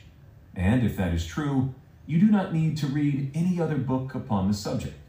This may sound narrow and egotistical, but consider there is no more scientific method of compilation in mathematics than by addition, subtraction, multiplication, and division. No other method is possible. There can be but one shortest distance between two points. There is only one way to think scientifically, and that is to think in the way that leads by the most direct and simple route to the goal. No man has yet formulated a briefer or less complex system than the one set forth herein. It has been stripped of all non essentials. When you commence on this, lay all others aside. Put them out of your mind altogether. Read this book every day Keep it with you, commit it to memory, and do not think about other systems and theories. If you do, you will begin to have doubts and to be uncertain and wavering in your thought, and then you will begin to make failures. After you have made good and become rich, you may study other systems as much as you please. But until you are quite sure that you have gained what you want, do not read anything on this line but this book, unless it be the authors mentioned in the preface. And read only the most optimistic comments on the world's news, those in harmony with your picture. Also, postpone your investigations into the occult. Do not dabble in theosophy, spiritualism, or kindred studies. It is very likely that the dead still live and are near, but if they are, let them alone. Mind your own business. Wherever the spirits of the dead may be, they have their own work to do and their own problems to solve, and we have no right to interfere with them. We cannot help them, and it is very doubtful whether they can help us, or whether we have any right to trespass upon their time if they can. Let the dead and the hereafter alone, and solve your own problem. Get rich. If you begin to mix with the occult, you will start mental cross currents which will surely bring your hopes to shipwreck. Now, this and the preceding chapters have brought us to the following statement of basic facts. There is a thinking stuff from which all things are made, and which, in its original state, permeates, penetrates, and fills the inner spaces of the universe. A thought, in the substance, produces the thing that is imagined by the thought. Man can form things in his thought and, by impressing his thought upon formless substance, can cause the thing he thinks about to be created. In order to do this, man must pass from the competitive to the creative mind. He must form a clear mental picture of the things he wants and hold this picture in his thoughts with the fixed purpose to get what he wants and the unwavering faith that he does get what he wants closing his mind against all that may tend to shake his purpose, dim his vision, or quench his faith. In addition to all of this, we shall now see that he must live and act in a certain way. Hmm, very interesting. Keep on doing it and keeping this book. I was thinking about the uh, opportunity to um, to write down all the positive statements that influenced me and keeping them in a smaller form book. Like, for instance, at the end of the chapter, they have uh, in a nutshell and putting all the statements in a nutshell and studying it and taking it with me. Before in the past, I always had other ideas of how to uh, that that maybe God would not approve, that I had other interests. For some reason or another, since I came back from my trip, from Hawaii of being in such luxury palaces and and incredible, wonderful people exercising, living lives, smiling, a bunch of winners in life. You know, they're just extremely uh, thoughtful and kind, and that's the people I want to be around with. I I put down all resistance and and understand that Wealthy people create jobs. We create jobs for others, and that in itself, we were once others, needing a job, needing to cut grass to put food on our table, and having imaginary good examples in front of us. So let's do it, folks. What do we have to lose? Our salvation is permanent. We're not going to lose our salvation. God said, I have this. It's a permanent thing done Romans, it says, no, nothing can take your salvation. Don't be so fearful. Be courageous. Go into what makes sense, makes a lot of sense. And it's never too late. Remember, with God, all things are possible. It's never too late. The problem with me is I play God too much. What people should be, where I should be, instead of seeing forward and seeing the people that are controlling wealth, are controlling pride and arrogance, they are controlling humility, they're controlling their imagination and God, and they're influencing others. That's who we want to be. We want to be a big influence in others and how to move forward. The thought came to my mind how I used to talk about a seminar that's coming up, and I talk about it so much. I don't have any means in how to get the seminar, get to Hawaii or get to another state. But it seems like the more I talked about it, the more I believed I was going. Other people believe I was going. And before you know it, the, the universe allowed me to go. It's a, it's a fate thing. That was we point into the future or where we want to go on vacation or what we want to do and move forward with these thoughts, these revolutionary thoughts. Okay, here we go. Chapter 11 Acting in a Certain Way. Thought is the creative power, or the impelling force which causes the creative power to act. Thinking in a certain way will bring riches to you, but you must not rely upon thought alone, paying no attention to personal action. Chapter 11 Acting in a Certain Way. Thought is the creative power, or the impelling force which causes the creative power to act. Thinking in a certain way will bring riches to you, but you must not rely upon thought alone, paying no attention to personal action. That is the rock upon which many otherwise scientific metaphysical thinkers meet shipwreck the failure to connect thought with personal action. We have not yet reached the stage of development, even supposing such a stage possible, in which man can create directly from formless substance without nature's process or the work of human hands. Man must not only think, but his personal action must supplement his thought. By thought, you can cause the gold in the hearts of the mountains to be impelled toward you but it will not mine itself, refine itself, coin itself into double eagles, and come rolling along the roads, seeking its way into your pocket. Under the impelling power of the Supreme Spirit, men's affairs will be so ordered that someone will be led to mine the gold for you. Other men's business transactions will be so directed that the gold will be brought toward you and you must so arrange your own business affairs that you may be able to receive it when it comes to you. Your thought makes all things, animate and inanimate, work to bring you what you want. But your personal activity must be such that you can rightly receive what you want when it reaches you. You are not to take it as charity, nor to steal it. You must give every man more in use value than he gives you in cash value. The scientific use of thought consists in forming a clear and distinct mental image of what you want, in holding fast to the purpose to get what you want, and in realizing with grateful faith that you do get what you want. Do not try to project your thought in any mysterious or occult way with the idea of having it go out and do things for you. That is wasted effort and will weaken your power to think with sanity. The action of thought in getting rich is fully explained in the preceding chapters. Your faith and purpose positively impress your vision upon formless substance, which has the same desire for life that you have. And this vision, received from you, sets all the creative forces at work in and through their regular channels of action, but directed toward you. It is not your part to guide or supervise the creative process. All you have to do with that is to retain your vision stick to your purpose, and maintain your faith and gratitude.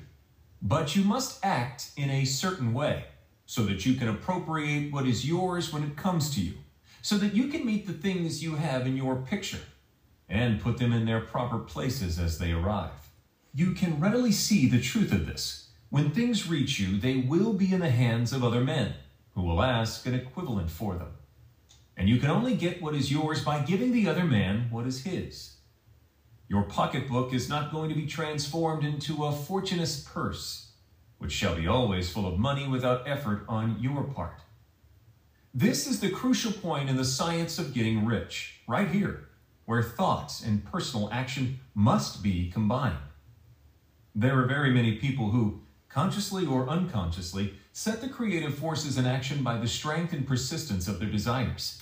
but who remain poor because they do not provide for the reception of the thing they want when it comes. By thought, the thing you want is brought to you. By action, you receive it. Whatever your action is to be, it is evident that you must act now. You cannot act in the past, and it is essential to the clearness of your mental vision that you dismiss the past from your mind.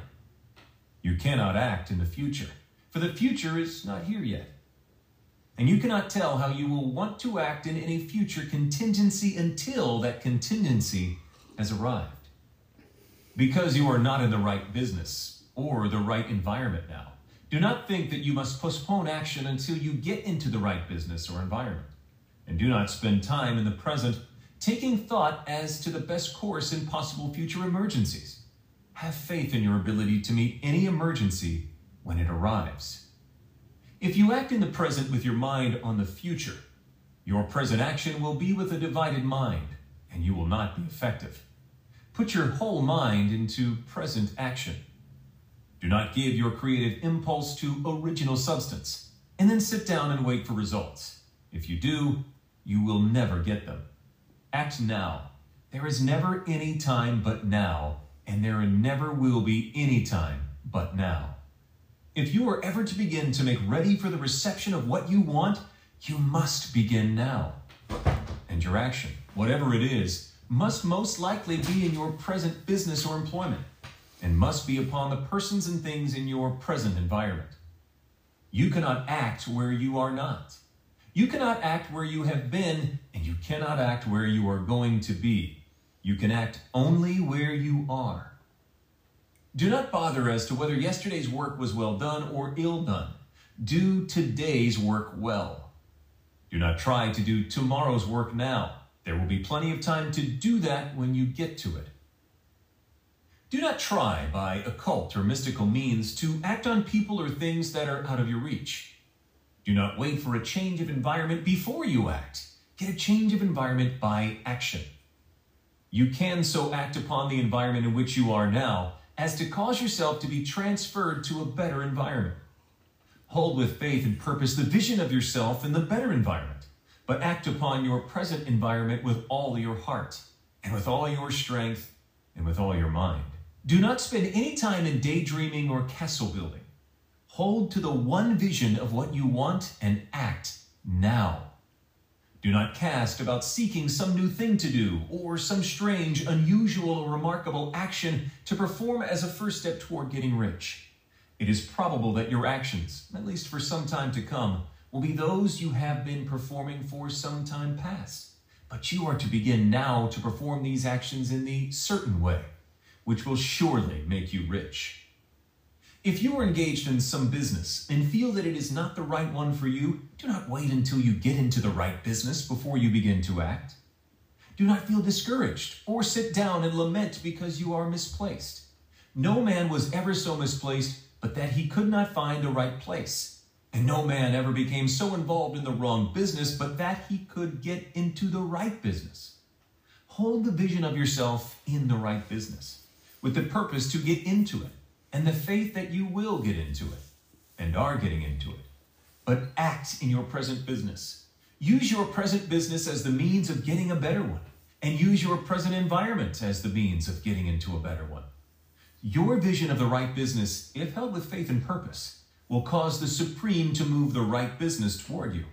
And your action, if performed in a certain way, will cause you to move toward the business.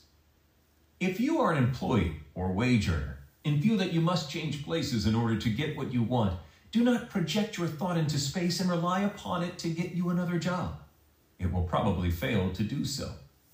Hold the vision of yourself in the job you want, while you act with faith and purpose on the job you have, and you will certainly get the job you want. Your vision and faith will set the creative force in motion and bring it toward you, and your action will cause the forces in your own environment to move you toward the place you want. In closing this chapter, we will add another statement to our syllabus. There is a thinking stuff from which all things are made, and which, in its original state, permeates, penetrates, and fills the inner spaces of the universe. A thought in this substance produces the thing that is imaged by the thought. Man can form things in his thought and, by impressing his thought upon formless substance, can cause the thing he thinks about to be created. In order to do this, man must pass from the competitive to the creative mind. He must form a clear mental picture of the things he wants and hold his picture in his thoughts with the fixed purpose to get what he wants and the unwavering faith that he does get what he wants, closing his mind to all that may tend to shake his purpose, dim his vision, or quench his faith. That he may receive what he wants when it comes, man must act now upon the people and things in his present environment. Very good. It works for me. And the simple task for me in this chapter is the fact is of acting as if. If I'm going someplace, the action that I've done in the past is like, for instance, the first when I went to Hawaii for the first time, I went, I put a picture in the refrigerator. I told the wife what we were going to do, and she said it was impossible because we were in debt. Or we were just trying to hold water. We had two mortgages. We had, and things were in the rears. But we believe. Believe causes no. You don't get any bills with believing. Put the picture up there and my actions right away. Write it down and put a prayer. And I went to the store, and behold, at the store they had like the universe or God knew that I was going to need Croc shoes, shoes to walk on coral. And as I as I purchased those shoes to walk on coral in accordance to my picture that I had in the refrigerator of Hawaii, I felt dumb. The hairs in my arms stood up as I put the shoes, two pairs of coral rubber shoes that were on sale on a gondola. They were only about a dollar ninety nine a piece. Bought two pair, and lo and behold, it wasn't long, just a few months before I used them in Hawaii and left them there. And I bought other things.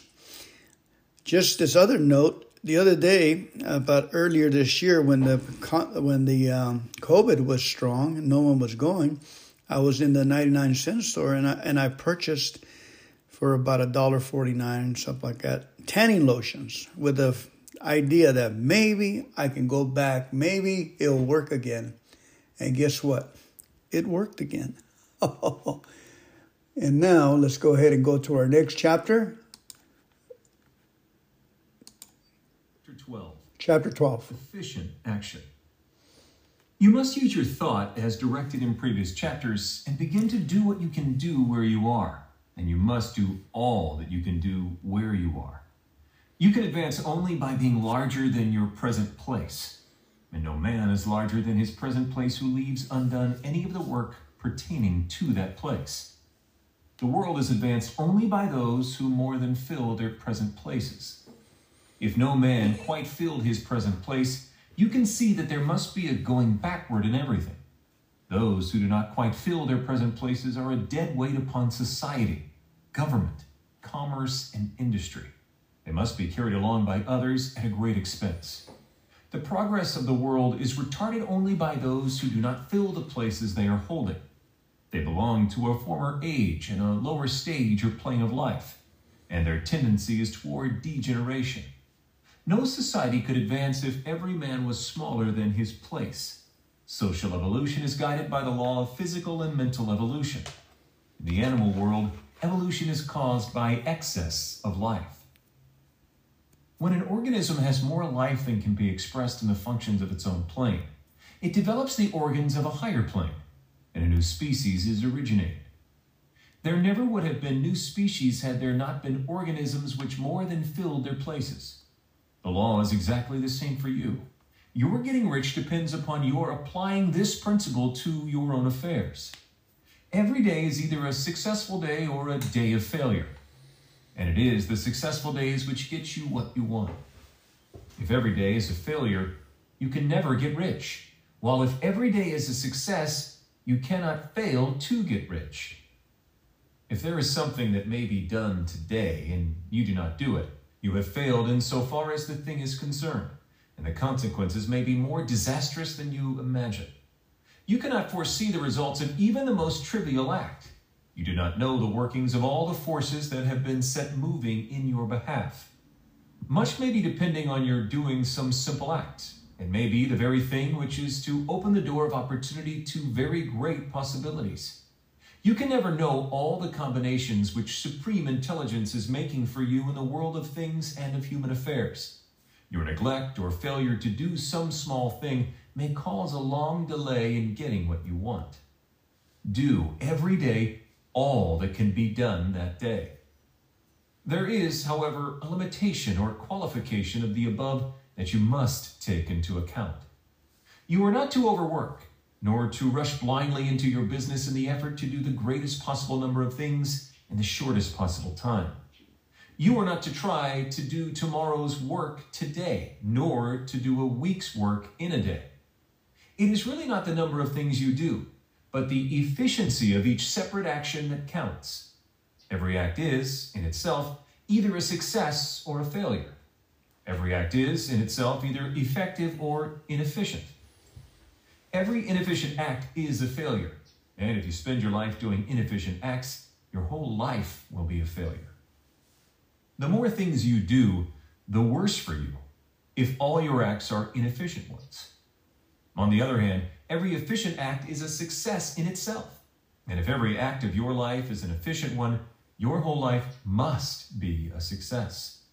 The cause of failure is doing too many things in an inefficient manner and not doing enough things in an efficient manner.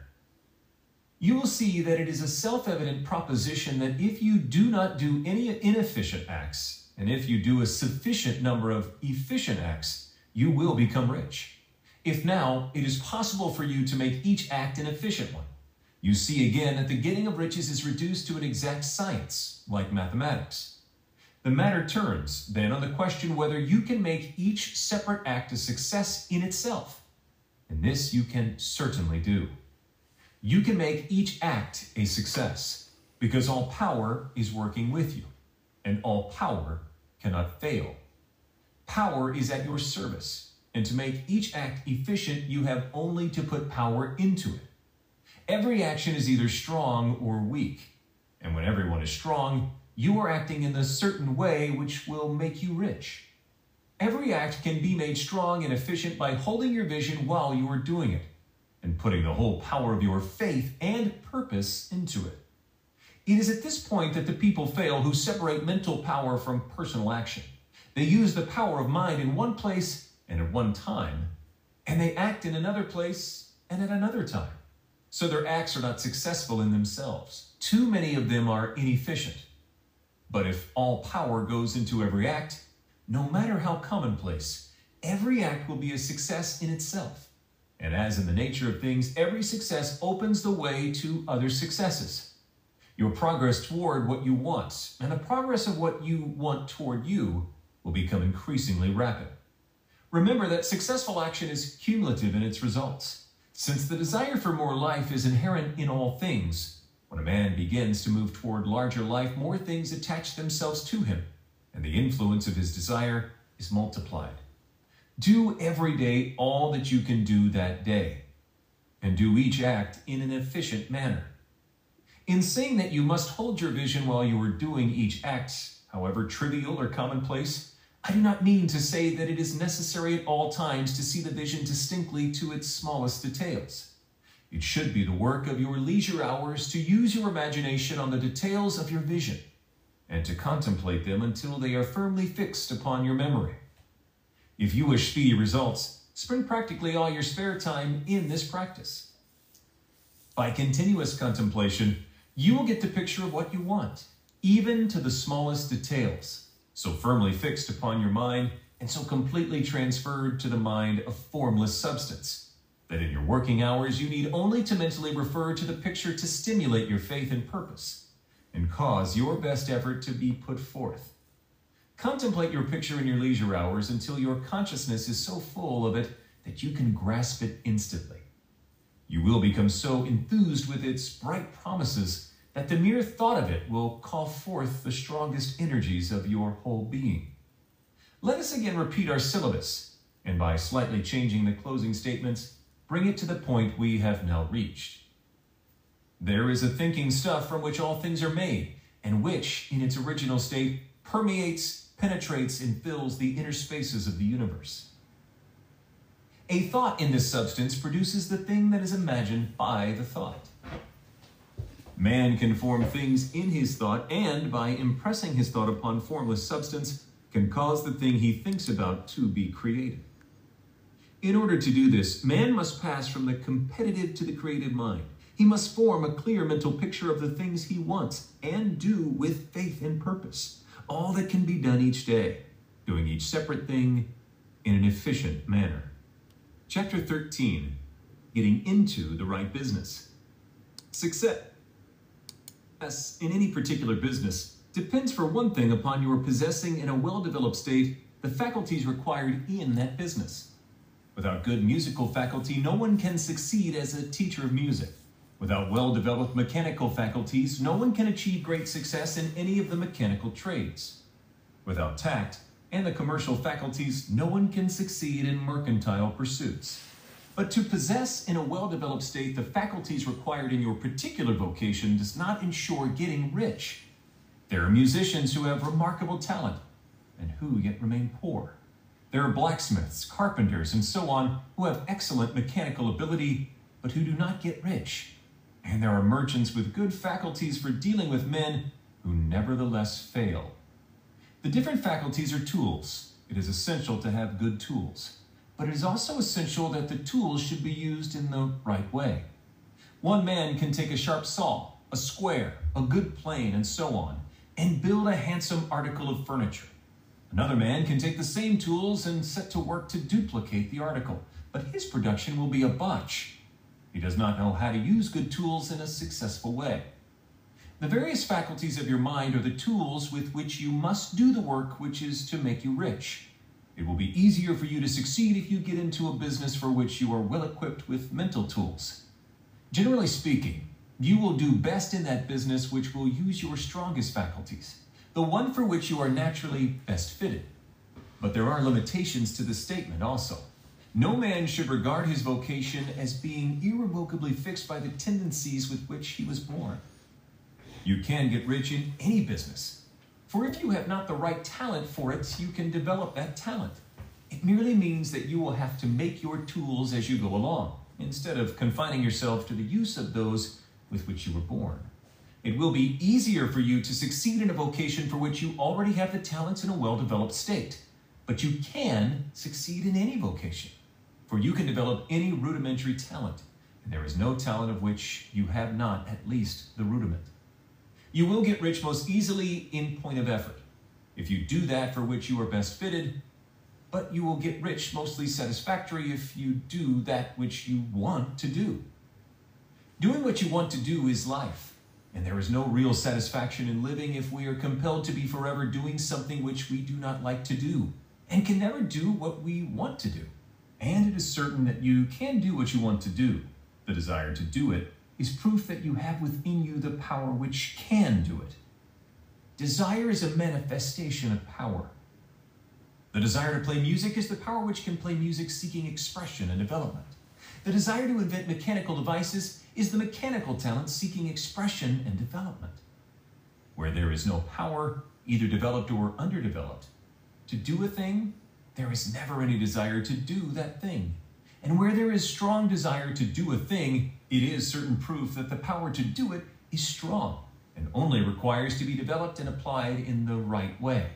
All things else being equal, it is best to select a business for which you have the best developed talent but if you have a strong desire to engage in any particular line of work, you should select that work as the ultimate end at which you aim. You can do what you want to do, and it is your right and privilege to follow the business or avocation which will be most congenial and pleasant. You are not obligated to do what you do not like to do, and should not do it except as a means to bring you to the doing of the thing you want to do. If there are past mistakes whose consequences have placed you in an undesirable business or environment, you may be obliged for some time to do what you do not like to do. But you can make the doing of it pleasant by knowing that it is making it possible for you to come to the doing of what you want to do. If you feel that you are not in the right vocation, do not act too hastily in trying to get into another one. The best way, generally, to change business or environment is by growth. Do not be afraid to make a sudden and radical change if the opportunity is presented and you feel, after careful consideration, that it is the right opportunity. But never take sudden or radical action when you are in doubt as to the wisdom of doing so. There is never any hurry on the creative plane, and there is no lack of opportunity. When you get out of the competitive mind, you will understand that you never need to act hastily. No one else is going to beat you to the thing you want to do. There is enough for all. If one place is taken, another and a better one will be opened for you a little farther on. There is plenty of time. When you are in doubt, wait. Fall back on the contemplation of your vision and increase your faith and purpose. And by all means, in times of doubt and indecision, cultivate gratitude. A day or two spent in contemplating the vision of what you want and in earnest thanksgiving that you are getting it will bring your mind into such close relationship with the Supreme that you will make no mistake when you do act. There is a mind which knows all there is to know, and you can come into close unity with this mind by faith and the purpose to advance in life if you have deep gratitude. Mistakes come from acting hastily, or from acting in fear or doubt, or in forgetfulness of the right motive, which is more life to all and less to none. As you go on in a certain way, opportunities will come to you in increasing number, and you will need to be very steady in your faith and purpose, and to keep in close touch with the all mind by reverent gratitude. Do all that you can do in a perfect manner every day, but do it without haste, worry, or fear. Go as fast as you can, but never hurry. Remember that in the moment you begin to hurry, you cease to be a creator and become a competitor. You drop back upon the old plane again. Whenever you find yourself hurrying, call a halt. Fix your attention on the mental image of the thing you want and begin to give thanks that you are getting it. The exercise of gratitude will never fail to strengthen your faith and renew your purpose. I've been getting paid $1,000 a month, if not more, just from this app on my phone. And I don't know if you Oh, that got caught me by surprise. I was really into that reading. All right, let's keep going. Thank you. Chapter 14 The Impression of Increase. Whether you change your vocation or not, your actions for the present must be those pertaining to the business in which you are now engaged. You can get into the business you want by making constructive use of the business you are already established in, by doing your daily work in a certain way. And insofar as your business consists in dealing with other men, whether personally or by letter, the key thought of all your efforts must be to convey to their minds the impression of increase. Increase is what all men and all women are seeking. It is the urge of the formless intelligence within them, seeking fuller expression. The desire for increase is inherent in all nature. It is the fundamental impulse of the universe. All human activities are based on the desire for increase. People are seeking more food, more clothes, better shelter, more luxury, more beauty, more knowledge, more pleasure. Increase in something, more life. Every living thing is under this necessity for continuous advancement. Where increase of life ceases, dissolution and death set in at once. Man instinctively knows this, and hence he is forever seeking more. This law of perpetual increase is set forth by Jesus in the parable of the talents. Only those who gain more retain any. From him who hath not shall be taken away even that which he hath. The normal desire for increased wealth is not an evil or reprehensible thing. It is simply the desire for more abundant life. It is aspiration. And because it is the deepest instinct of their natures, all men and women are attracted to him who can give them more of the means of life.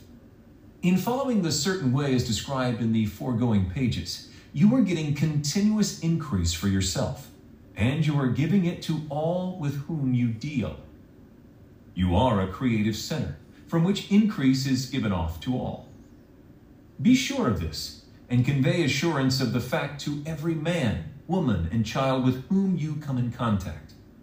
No matter how small the transaction, even if it be only the selling of a stick of candy to a little child, put into the thought of increase and make sure that the customer is impressed with the thought. Convey the impression of advancement with everything you do, so that all people shall receive the impression that you are an advancing man, and that you advance all who deal with you, even to the people whom you meet in a social way, without any thought of business, and to whom you do not try to sell anything. Give the thoughts of increase. You can convey this impression by holding the unshakable faith that you, yourself, are in the way of increase, and by letting this faith inspire, fill, and permeate every action.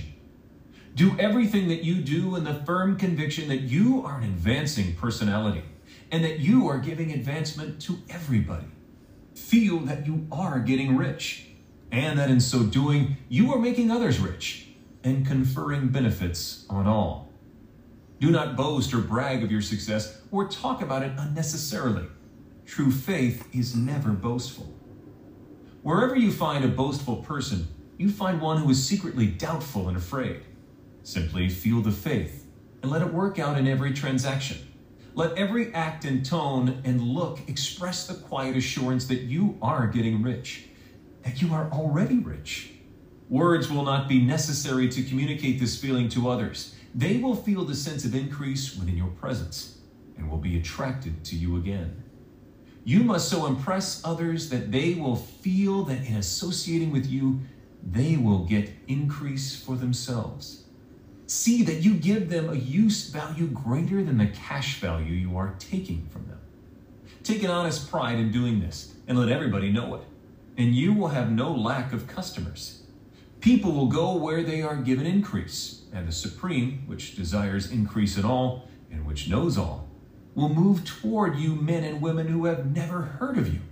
Your business will increase rapidly, and you will be surprised at the unexpected benefits which will come to you. You will be able from day to day to make larger combinations, secure greater advantages, and to go on into a more congenial vocation if you desire to do so.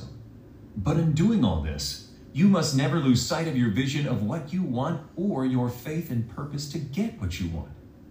Let me here give you another word of caution in regard to motives. Beware of the insidious temptation to seek for power over other men. Nothing is so pleasant to the unformed or partially developed mind as the exercise of power or dominion over others. The desire to rule for selfish gratification has been the curse of the world. For countless ages, kings and lords have drenched the earth with blood in their battles to extend their dominions. This not to seek more life for all, but to get more power for themselves.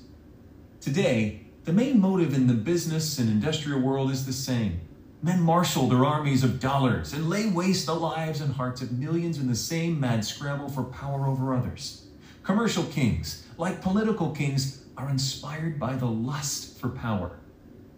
Jesus saw in this desire for mastery the moving impulse of that evil world he sought to overthrow. Read the 23rd chapter of Matthew and see how he pictures the lust of the Pharisees to be called master, to sit in the high places, to domineer over others, and to lay burdens on the backs of the less fortunate. And note how he compares this lust for dominion with the brotherly seeking for the common good to which he calls his disciples. Look out for the temptation to seek authority, to become a master, to be considered as one who is above the common herd, to impress others by lavish display, and so on. The mind that seeks for mastery over others is the competitive mind, and the competitive mind is not the creative one. In order to master your environment and your destiny, it is not at all necessary that you should rule over your fellow men. And indeed, when you fall into the world's struggle for the high places, you begin to be conquered by fate and environment, and your getting rich becomes a matter of chance and speculation. Beware of the competitive mind. No better statement of the principle of creative action can be formulated than the favorite declaration of the late Golden Rule Jones of Toledo. What I want for myself, I want for everybody. Chapter 15 The Advancing Man. What I have said in the last chapter applies as well to the professional man and the wage earner as to the man who is engaged in mercantile business. No matter whether you are a physician, a teacher, or a clergyman, if you can give increase of life to others and make them sensible of the fact, they will be attracted to you, and you will get rich. The physician who holds the vision of himself as a great and successful healer, and who works toward the complete realization of that vision with faith and purpose, as described in former chapters, will come into such close touch with the source of life that he will be phenomenally successful. Patients will come to him in throngs. No one has a greater opportunity to carry into effect the teaching of this book than the practitioner of medicine. It does not matter to which of the various schools he may belong, for the principle of healing is common to all of them and may be reached by all alike. The advancing man in medicine who holds a clear mental image of himself as successful and who obeys the laws of faith, purpose, and gratitude will cure every curable case he undertakes, no matter what remedies he may use. In the field of religion, the world cries out for the clergyman who can teach his hearers the true science of abundant life. He who masters the details of the science of getting rich, together with the allied sciences of being well, of being great, and of winning love, and who teaches these details from the pulpit, will never lack for a congregation. This is the gospel that the world needs. It will give increase of life, and men will hear it gladly and will give liberal support to the man who brings it to them. What is now needed is a demonstration of the science of life from the pulpit. We want preachers who can not only tell us how, but who in their own persons will show us how. We need the preacher who will himself be rich, healthy, great, and beloved, to teach us how to attain to these things. And when he comes, he will find a numerous and loyal following. The same is true of the teacher who can inspire the children with the faith and purpose of the advancing life. He will never be out of a job, and any teacher who has the faith and purpose can give it to his pupils. He cannot help giving it to them if it is a part of his own life and practice. What is true of the teacher, preacher, and physician is true of the lawyer, dentist, real estate man, insurance agent, of everybody. The combined mental and personal action I have described is infallible. It cannot fail.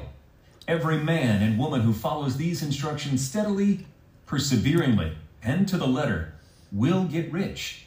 The law of the increase of life is as mathematically certain in its operation as the law of gravitation. Getting rich is an exact science. The wage earner will find this as true of his case as of any of the others mentioned. Do not feel that you have no chance to get rich because you are working where there is no visible opportunity for advancement, where wages are small and the cost of living high. Form your clear mental vision of what you want and begin to act with faith and purpose. Do all the work you can do every day and do each piece of work in a perfectly successful manner. Put the power of success and the purpose to get rich into everything that you do. But do not do this merely with the idea of currying favor with your employer, in the hope that he or those above you will see your good work and advance you. It is not likely that they will do so. The man who is merely a good workman, filling his place to the very best of his ability, and satisfied with that, is valuable to his employer. And it is not to the employer's interest to promote him. He is worth more where he is. To secure advancement, something more is necessary than to be too large for your place. The man who is certain to advance is the one who is too big for his place and who has a clear concept of what he wants to be, who knows that he can become what he wants to be, and who is determined to be what he wants to be. Do not try to more than fill your present place with a view to pleasing your employer. Do it with the idea of advancing yourself Hold the faith and purpose of increase during work hours, after work hours, and before work hours. Hold it in such a way that every person who comes in contact with you, whether foreman, fellow workman, or social acquaintance, will feel the power of purpose radiating from you, so that everyone will get the sense of advancement and increase from you. Men will be attracted to you, and if there is no possibility for advancement in your present job, you will very soon see an opportunity to take another job. There is a power which never fails to present opportunity to the advancing man who is moving in obedience to law. God cannot help helping you if you act in a certain way. He must do so in order to help himself. There is nothing in your circumstances or in the industrial situation that can keep you down. If you cannot get rich working for the Steel Trust, you can get rich on a 10 acre farm. And if you begin to move in a certain way, you will certainly escape from the clutches of the Steel Trust and get onto the farm or wherever else you wish to be. If a few thousand of its employees would enter upon the certain way, the Steel Trust would soon be in a bad plight. It would have to give its working men more opportunity or go out of business. Nobody has to work for a trust. The trusts can keep men in so called hopeless conditions only so long as there are men who are too ignorant to know the science of getting rich or too intellectually slothful to practice it. Begin this way of thinking and acting, and your faith and purpose will make you quick to see any opportunity to better your condition. Such opportunities will speedily come, for the Supreme, working in all and working for you, will bring them before you. Do not wait for an opportunity to be all that you want to be. When an opportunity to be more than you are is presented and you feel impelled toward it, take it. It will be the first step toward a greater opportunity. There is no such thing possible in this universe as a lack of opportunities for the man who is living the advancing life. It is inherent in the constitution of the cosmos that all things shall be for him and work together for his good. And he must certainly get rich if he acts and thinks in the certain way. So let wage earning men and women study this book with great care and enter with confidence upon the course of action it prescribes. It will not fail. Chapter 16 Some Cautions and Concluding Observations. Many people will scoff at the idea that there is an exact science of getting rich, holding the impression that the supply of wealth is limited. They will insist that social and governmental institutions must be changed before even any considerable number of people can acquire a competence. But this is not true. It is true that existing governments keep the masses in poverty, but this is because the masses do not think and act in the certain way.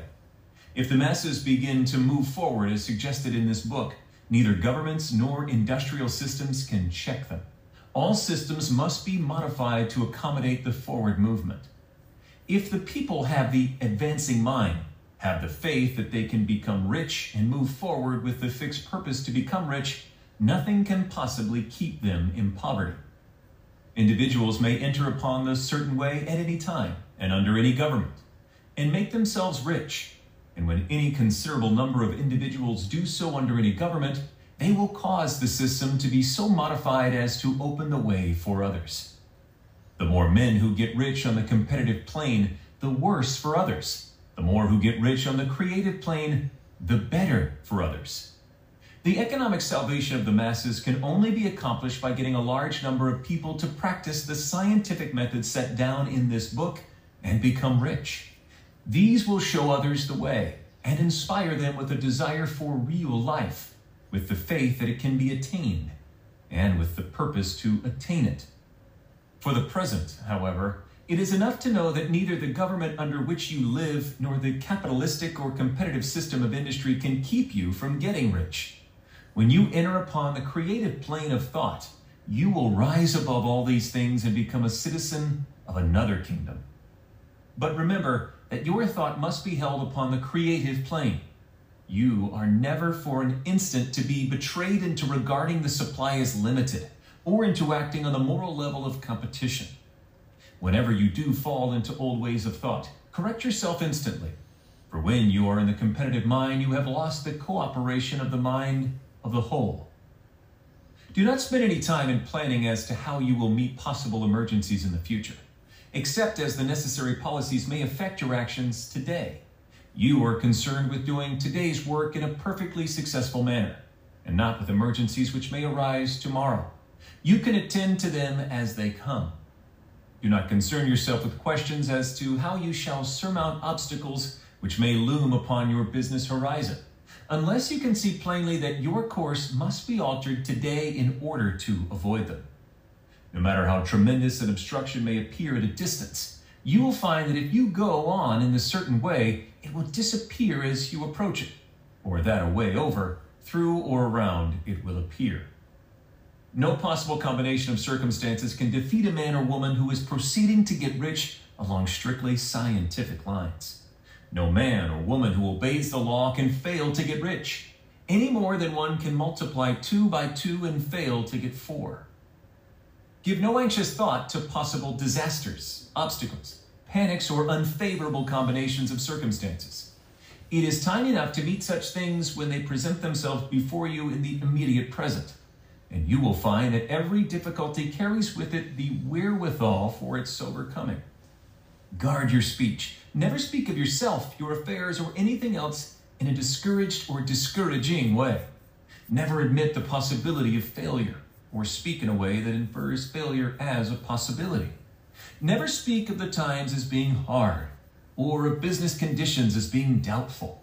Times may be hard and business doubtful for those who are on the competitive plane, but they can never be so for you.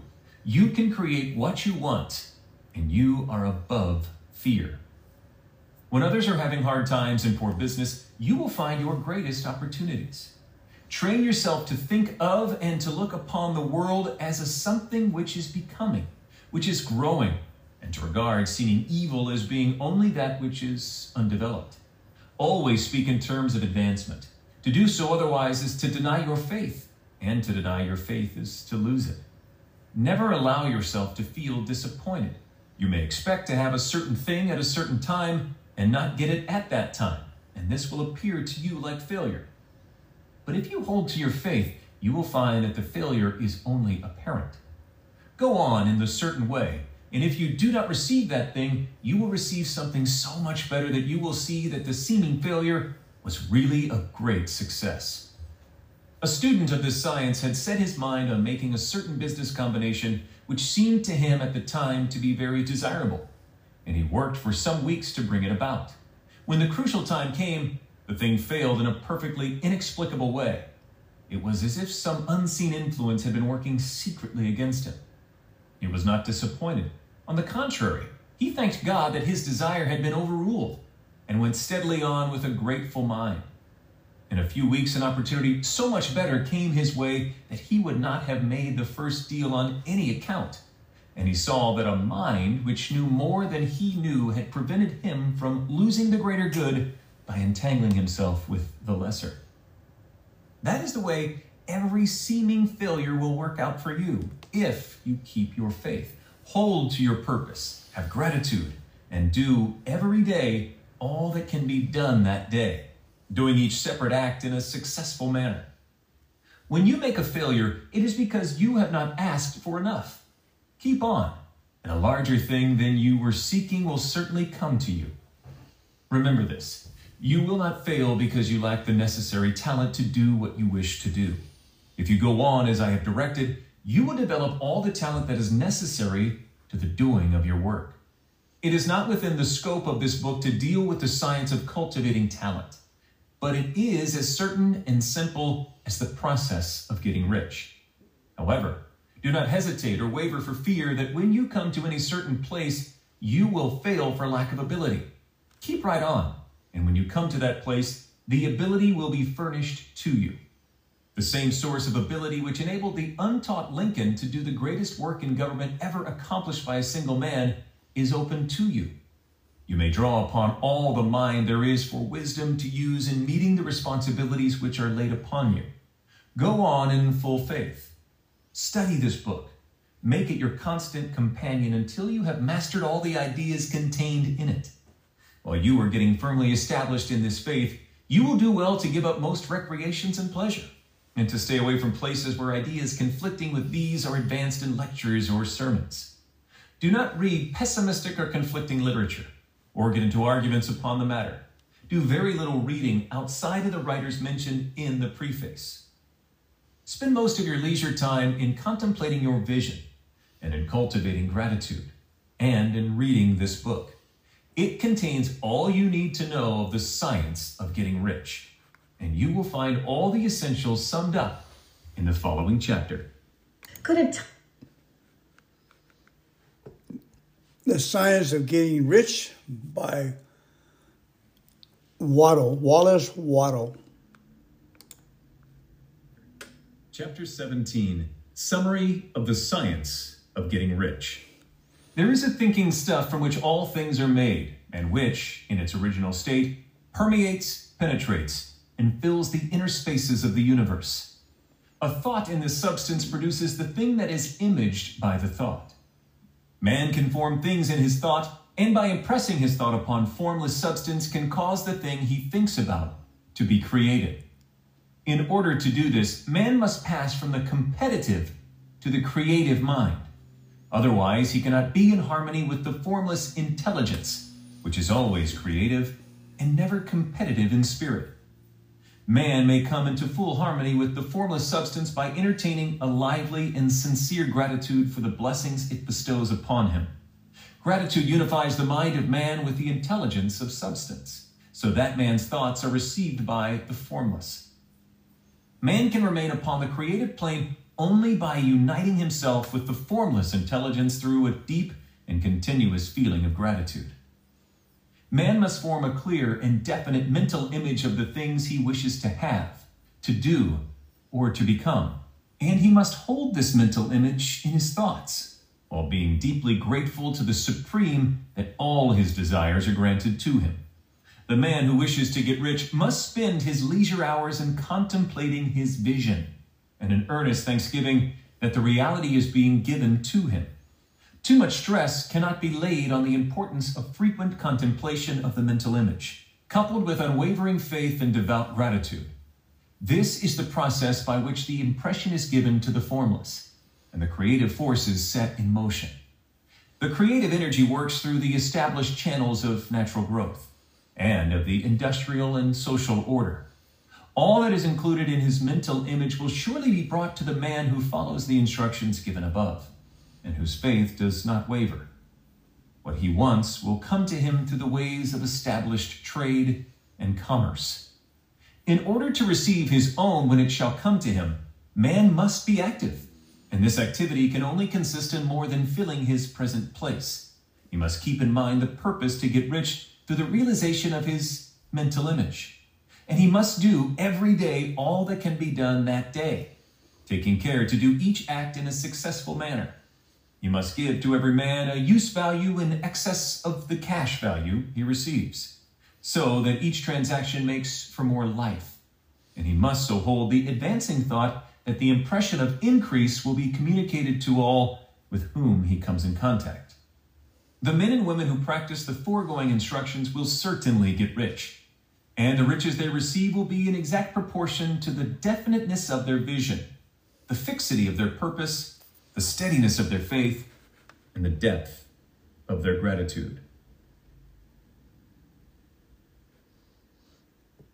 The Science of Getting Rich by Wallace D. Wattles. Thank you for listening.